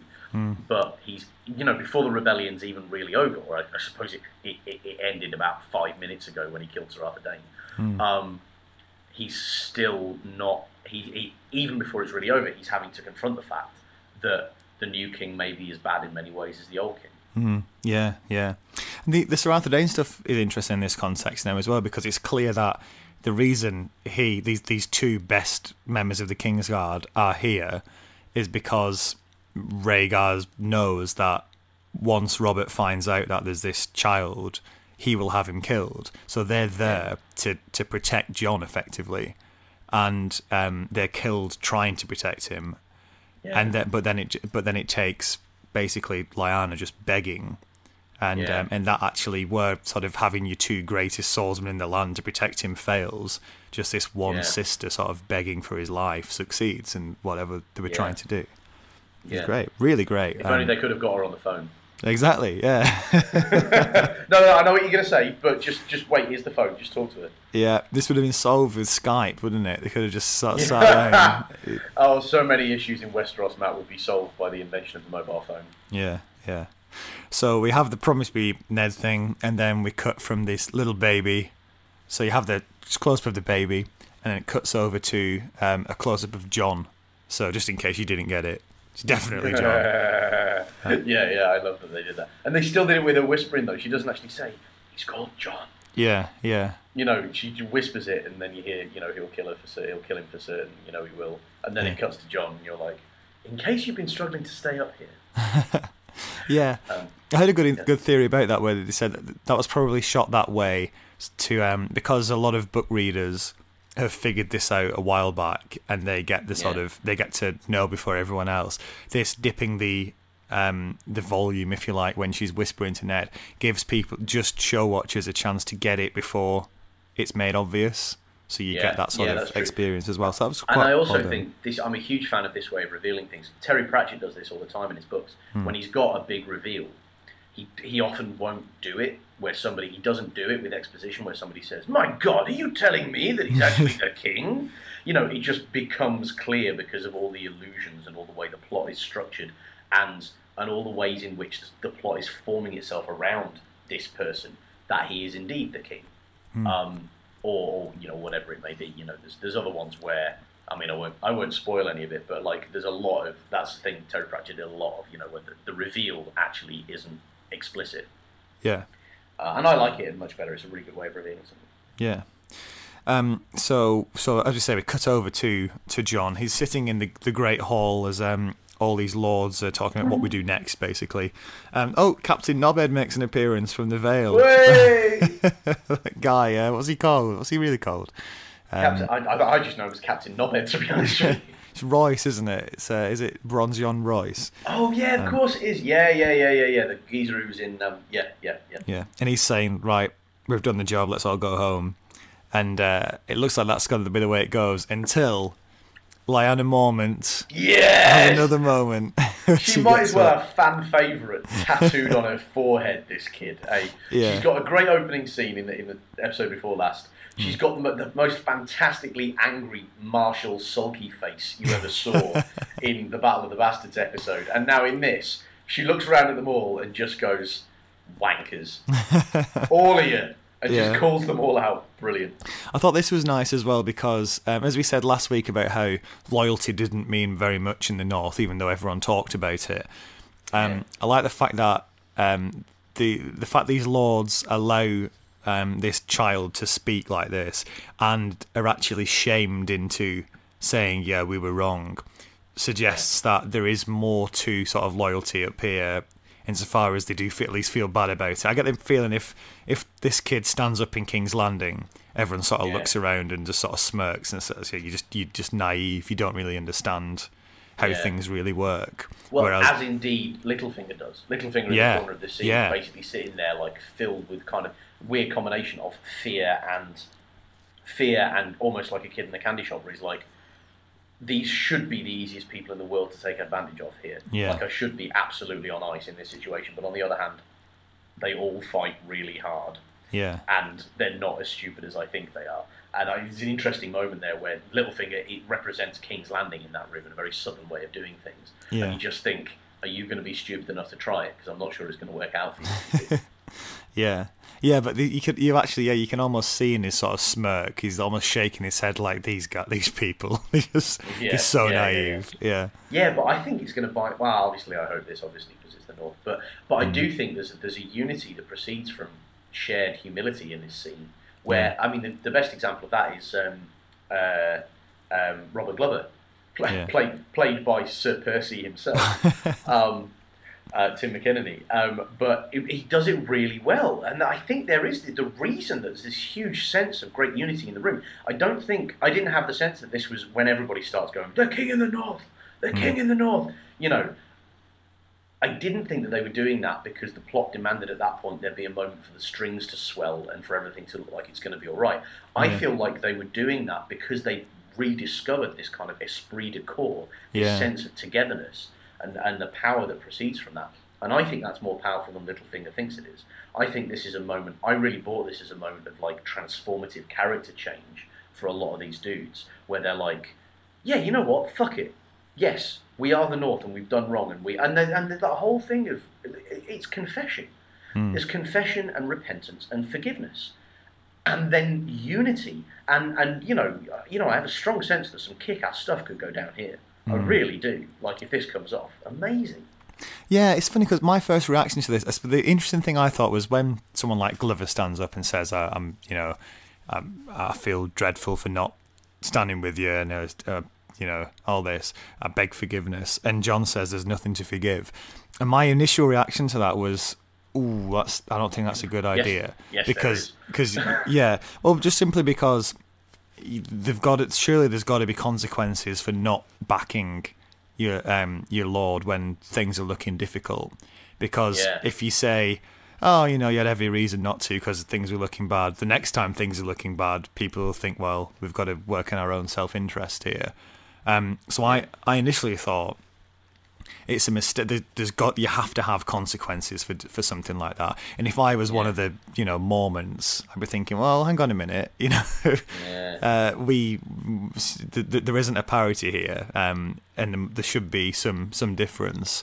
But at the same yeah. time, maybe that's a very sort of King's Landing way of looking at it, and this it's more like a family in the in the north. So you do completely forgive people for doing that. I don't know. Yeah. It it depends how how far along you lean towards the ideals around this, which have shown to have been been not as um, yeah. n- not, not as sort of trustworthy as, as you maybe would have hoped in the north, and how much yeah. you swing towards the King's Landing way of just being a bit more cynical about it and saying, well, okay, Yeah. there's got to be consequences for the Manderleys and for the Glovers for not doing this, but we'll welcome you back after that. I don't know what you, I don't know what Well- you should do here.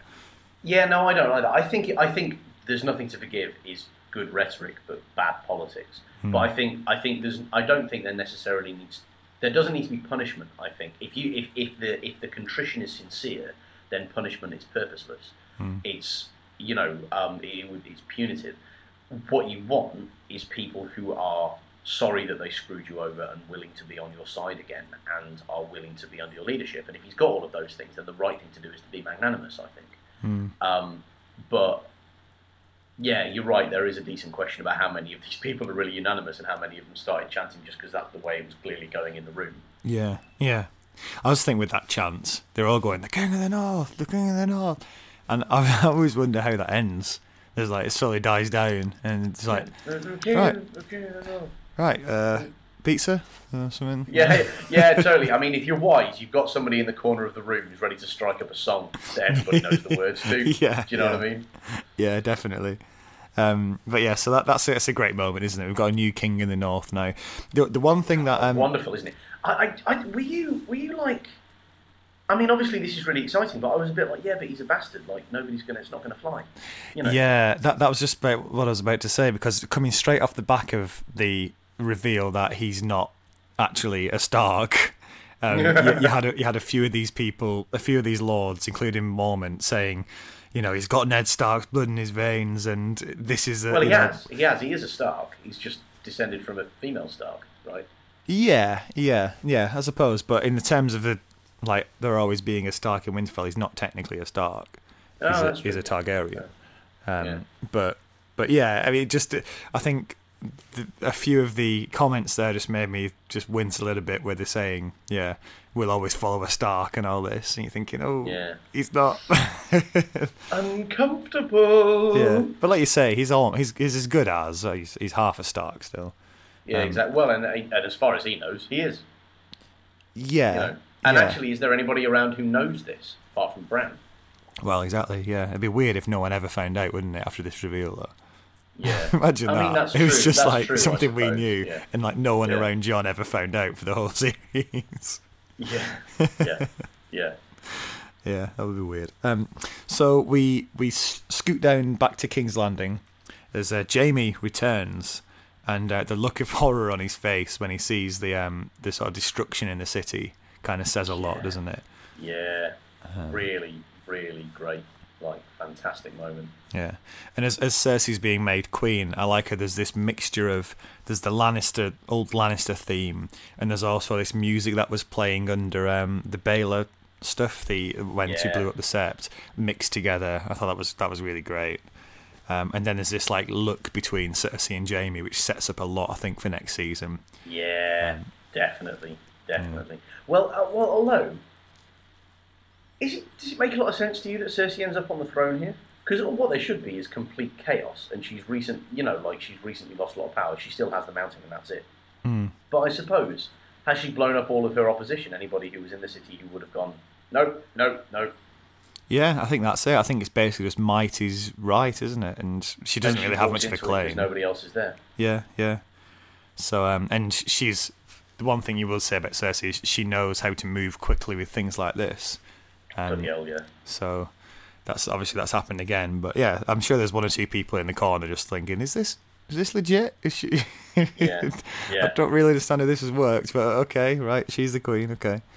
yeah. Um, but yeah, then we, we cut back out to um, to the sea as uh, the the ships. This is the second oh it's on moment as um, Daenerys is on her the head of Yeah. her massive fleet sailing over towards Westeros. You've oh, got it's on here, Matt. yeah, you've got loads of Targaryen ships. It's quite nice, nice touch. You've got a, a few Dorne and uh, Tyrell ships amongst them as well, and Varys. And you've got dragons swooping around, and Dothraki, and Unsullied, and you're just thinking, oh, here we go. Yeah, yeah, yeah. It really is just like, oh, here goes. Amazing stuff. Brilliant. Yeah, and so so ends. I mean, I'm I'm going to call it here and say this is the this is the best episode yet. I think of the um, of the whole series. I think it's been absolutely outstanding that episode. Every single scene for for sort of a breadth. Yeah. I mean, some, there's been some great uh, episodes which are just focused on one thing, but I Yeah. felt with this one, every scene you go to has been well worth a watch as well.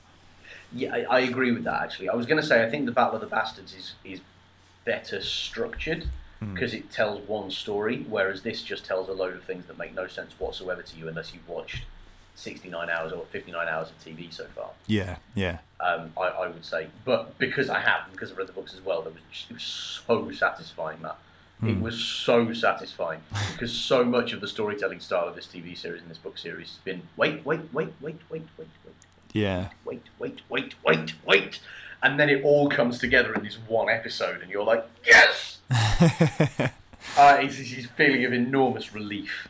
yeah. Um, but but it, yeah, I feel like the Battle of the Bastards may have been the better episode as a, as, as storytelling. Um, Well, we shall we shall but- we shall yeah. agree to. I mean, it's a, it's sort of a.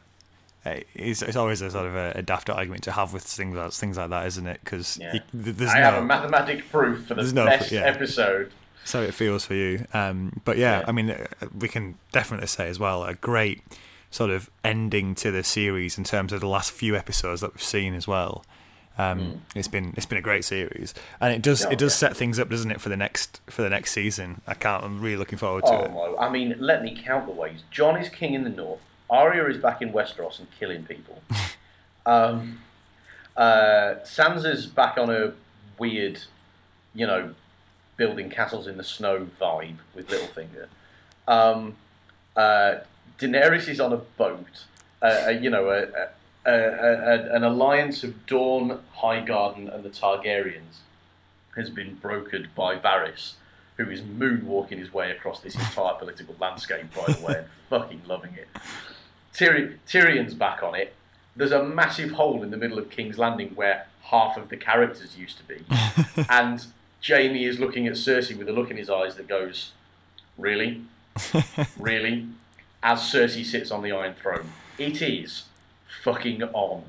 And don't don't forget the Hound as well. Joined up with the uh, Brotherhood Oh, yeah. and disappeared for two two weeks, but he'll be back, I assume. Yeah, absolutely. Yeah. Yeah, fantastic, fan dabby dozy. So so that's um, that brings to an end our um, our coverage of season six. Uh, we will return with um, either, depending on what happens first, the uh, the next series or hopefully the next book. Hopefully, hopefully it won't be released in the next month or so because we do need a break Yeah. from Game of Thrones. Pro- Probably need a bit of a palate cleanser now, eh? Um, but all we've got left is there's a little bit of uh, spoiler stuff to, to round off with a bunker full of spoilers. So we'll do that after the Yeah. music. So Cracking. if you want to stick around for a little bit of bonus content, there isn't much left to, to do with that, but um, there is a little bit.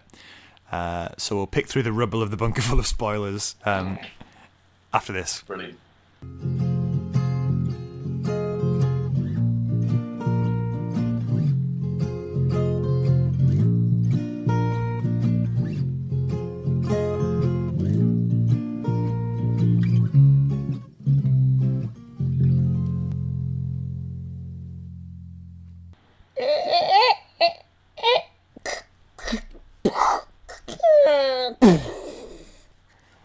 Oh dear, that door is screwed. It's it, it's basically on one hinge. The doors of the bunker full of spoilers as we kick our way in, and there's not much of the roof left. There are a couple of walls. It's basically it's basically a mess. This place now. Um, Yeah. There are a couple of shelves still standing, um, and we can probably pick through the remains of a few of these boxes. But um, there isn't much left to talk about in terms of spoilers, as uh, as you may have picked out from that rather strange analogy I've just created. Um, Don't walk back from it, Matt. It was glorious. From Yeah. the sound effect on through. Work of art, mate. Work of art. So let's have a look. What's, so we've got a few things here. We've got uh, one called Sons of the ID, which is basically um, a few tattered sort of half pages of that left because it's basically over.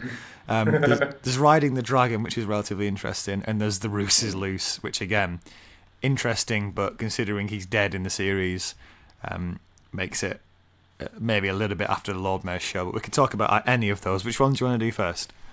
Oh Lord. Um, well, do you know what? I, I feel like I feel like they're all in such disrepair that I want you to pick the one that you're either most sad about or most hopeful still has some juice left in it.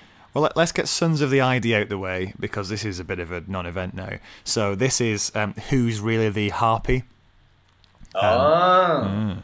Uh, so yeah, uh, the idea being there was this que- there's this question probably uh, would have been really interesting at the start of this series before um, it was clear that it's clear that in the series the the masters of Yunkai and Volantis are, are behind the Sons of the Harpy, aren't they? The slave owners. Um, Yeah. That's definitely the case in the series. May well be the case in the books. Um, in fact, from what we've read in the books, it's going that way as well, isn't it? Um, Yes. But there were some theories around. Was Hizdahr behind it all? Um, I- think it's increasingly looking like Hizdahr wasn't behind it. I don't know what you think. Yeah, or at the very least, that diet in the TV series was a fairly insignificant kind of cat's paw Yeah. of, of, of, of the Masters rather than being the guy who really masterminded the thing. Because he was, I mean, he was well played by the bloke who played him, but he was useless, basically. He, was, he, was, he was there to be ineffective, slimy, oleaginous, and then dead. Yeah. Yeah. So, you know. One of the big theories was um, that Daario was actually behind it, which is a bit weird one. Yeah, I think Bollocks, the, I'm the- sorry, that's nonsense. that would be the ultimate sort of twist, wouldn't it? The idea being that he, um, his background was he grew up as a, um, uh, it was like given his freedom in the fighting pits and all this stuff. To be honest, um, you can probably tell my heart's not really in this because it's so obvious that you know the, the story's moved on, hasn't it? Beyond the Sons of the Harpy. Yeah, I mean, and that, and this was this was kind of my problem with the whole of the Meereen thing is that it was clear that we were always going to get to this point where Daenerys was going back to Westeros because Westeros is what we've been asked to care about this whole time. Yeah. Um, so everything that was going on in Meereen, like any any plot, any story theory or whatever fan theory that was trying to get off the ground in Meereen, I was just like, I don't fucking care. You know what I mean? It's like it's like asking me to care about like what shade glass I get my drinks in at the interval. Like Yeah. I, I don't care. Like that's not what I'm here for. You know. Yeah, yeah. Um, I, I reckon Sir Barristan was behind Sons of the Harpy. Playing the long game. That would be awful, wouldn't it? Bloody hell. Who could be the most ridiculous person to? Moon Boy. I reckon Moon Boy was behind it. Oh, just- be... All right, Pod for the Iron Throne and the Harpy is Moon Boy. Those, those are our two mental bits. yeah. Okay. Shall we move on to um to the the Roose is loose theory? This is um this is daft. Is Roose loose about this horse? This is I um, this is obviously Roose Bolton in the series. He's dead now. He's, he's still alive in the books, but um, uh, this theory's still great just for how just crazy it is.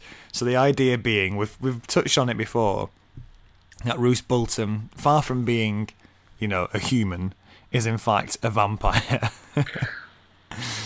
do, you, do, you want to, do you want me to go through the reasons why Roose Bolton is definitely a vampire and not like a I would be overjoyed, Matt, if you Okay. went through the reasons, because I'm sure they're compelling and in no way a forced stretch, which basically require me to have been up for four days binge watching Game of Thrones while smoking an industrial quantity of very strong marijuana and eating nothing but Cheez-Its to understand. I'm sure that they are great. Well, may I turn you to Exhibit A? Roose Bolton never drinks wine.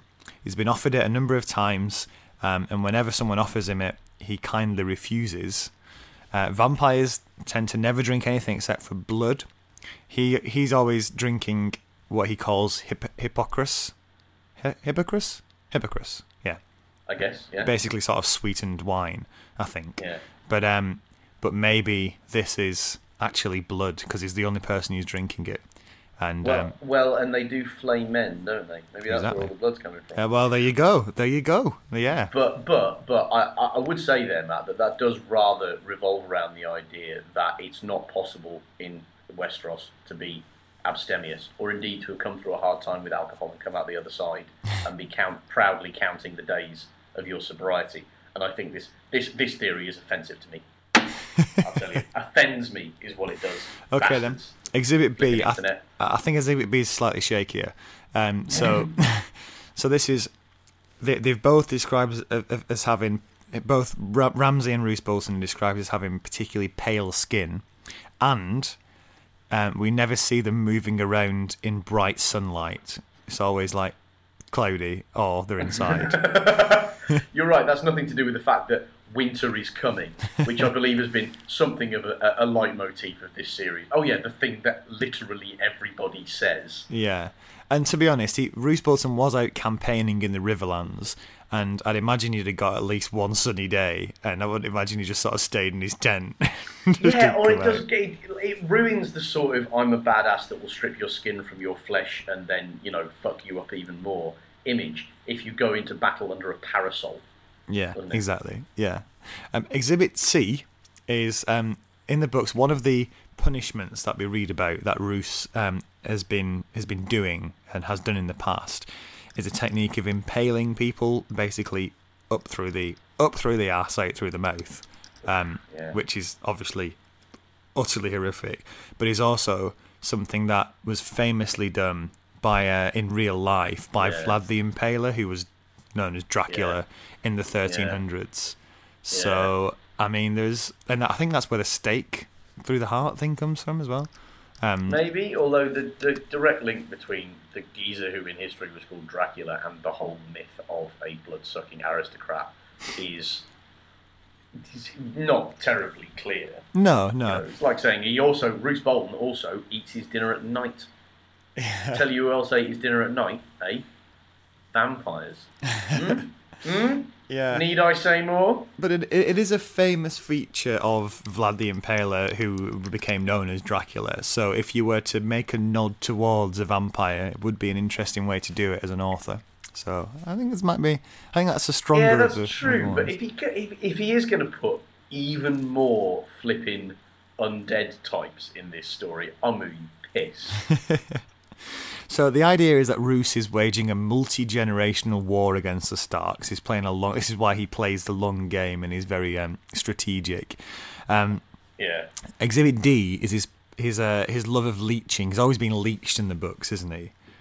Um, Yeah. And this could be um, because he has He poor. his own blood. Well, no, maybe, or maybe he has poor circulation because he's hundreds of years old and is a vampire. So he has the leeching to stop, you know, um, blood from pooling in his hands and feet, as you would sort of if you've seen with cold hands, because he's not really alive anymore.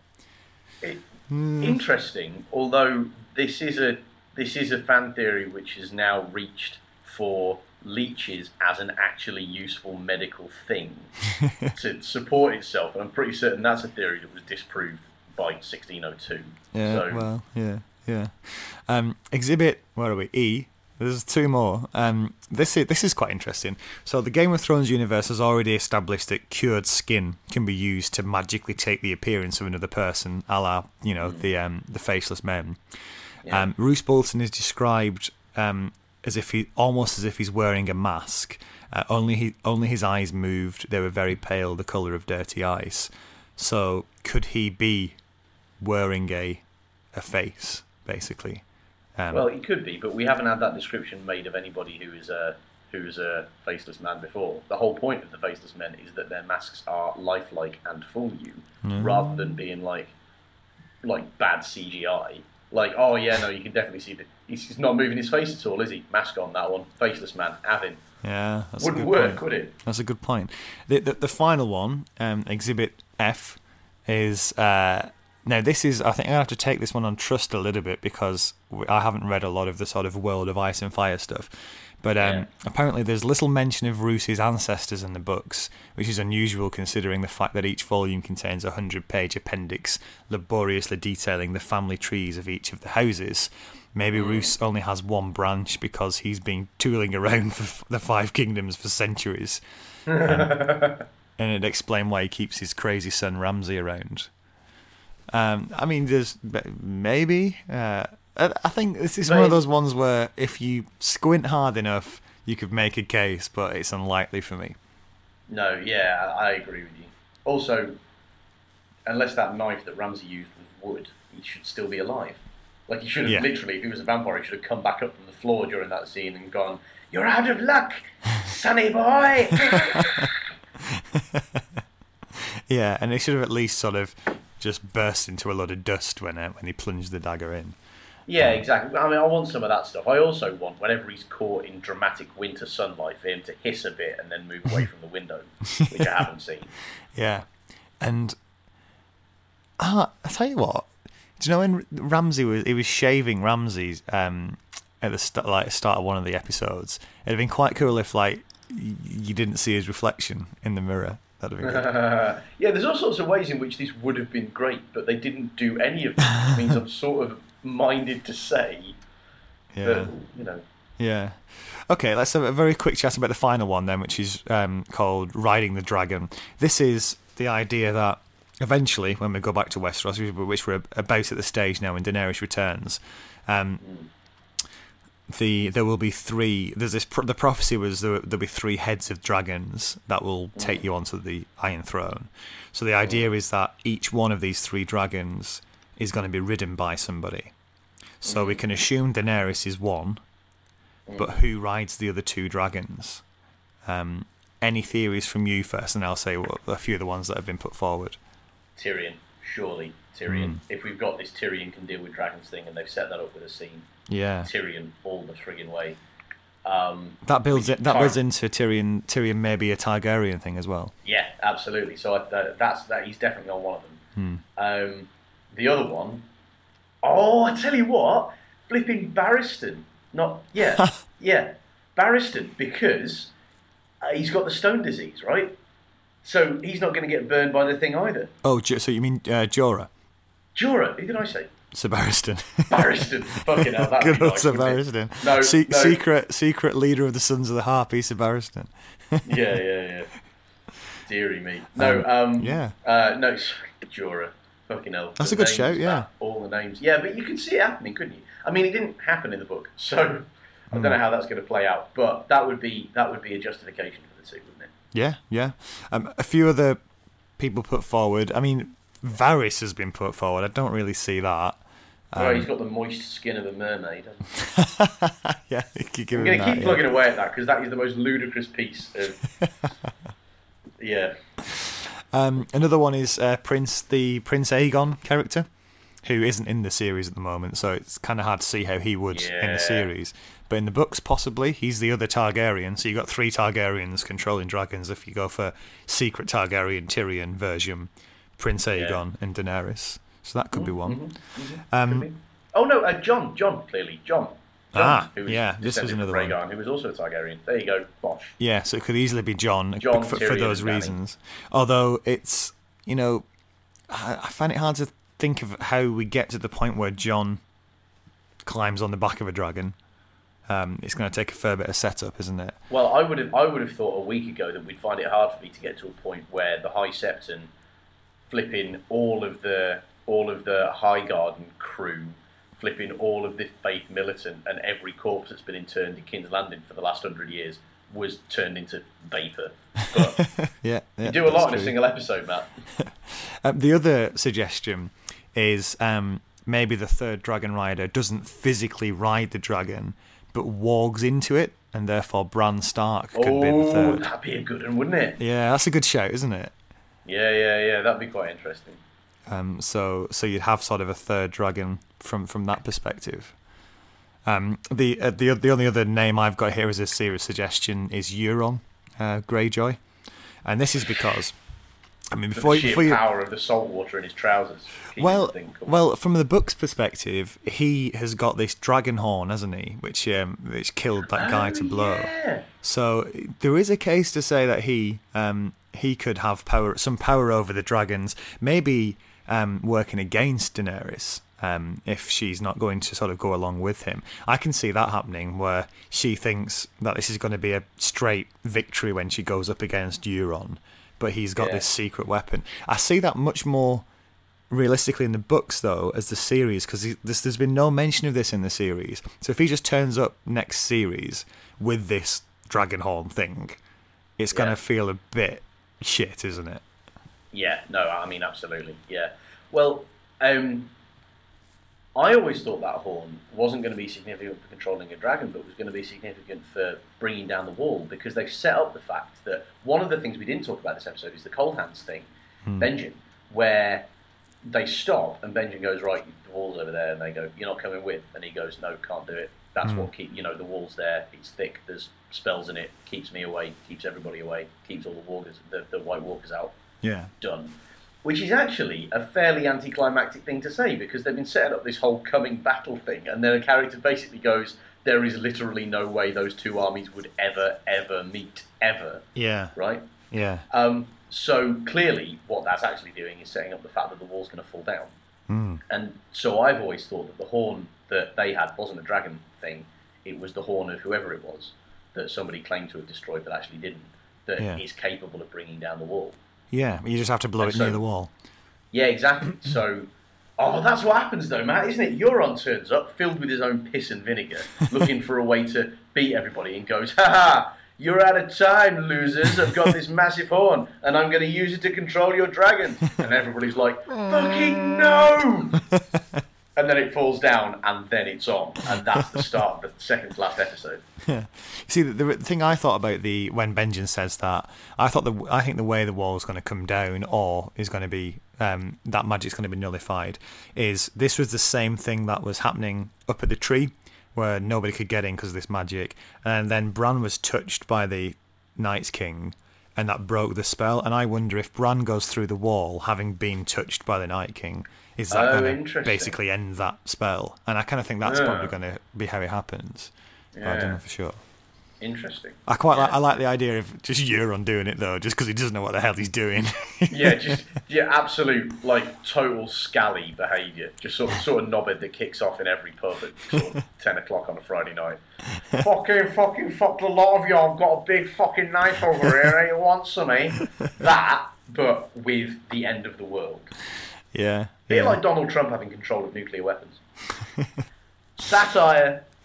and on that bombshell, uh, we we come to the end of our um, discussion of uh, the discussion of what is it? Game of Thrones. That was it. Yeah. Yeah. Um, we will return with Game of Thrones, obviously, when the next instalment comes out, be it book or series. So yeah, well, so that will mean th- this is us done now um, for the for the Game of Thrones coverage until it comes back. Run a marathon now. Run a marathon. Yeah, um, until obviously we get the next book or the next uh, series. But um, in the meantime, we are going to be doing a few other books. Um, it's just about coming up to our summer break, as uh, as we often as we always do. Uh, we take a few weeks off in the summer, so we're going to be returning probably sort of mid-August with um, with a new book. In the meantime, um, keep an eye on our Twitter at Sharkliver Oil, um, and we will sort of let you know what book we're going to do next. If you've got any suggestions for books that you'd like us to cover, then by all means send them to sharkliveroilpodcast at gmail.com. That's sharkliveroilpodcast at gmail.com. And uh, we will let you know um, in the next couple of weeks which one we're going to do. And uh, the podcast will return in August. Yeah. Uh, but until then, Dave, have a nice Till bit of time man. off. Try and br- come to terms with the uh, the fact that Thrones is a big part of a big part of our lives removed as the game is paused. That's the least dramatic thing you could possibly say after saying the game in that voice. Is paused. It's paused. Pause. It's like pausing in the middle of a fight scene. Don't do it. Don't do it. Yeah, but until then, um, have a great summer, everybody.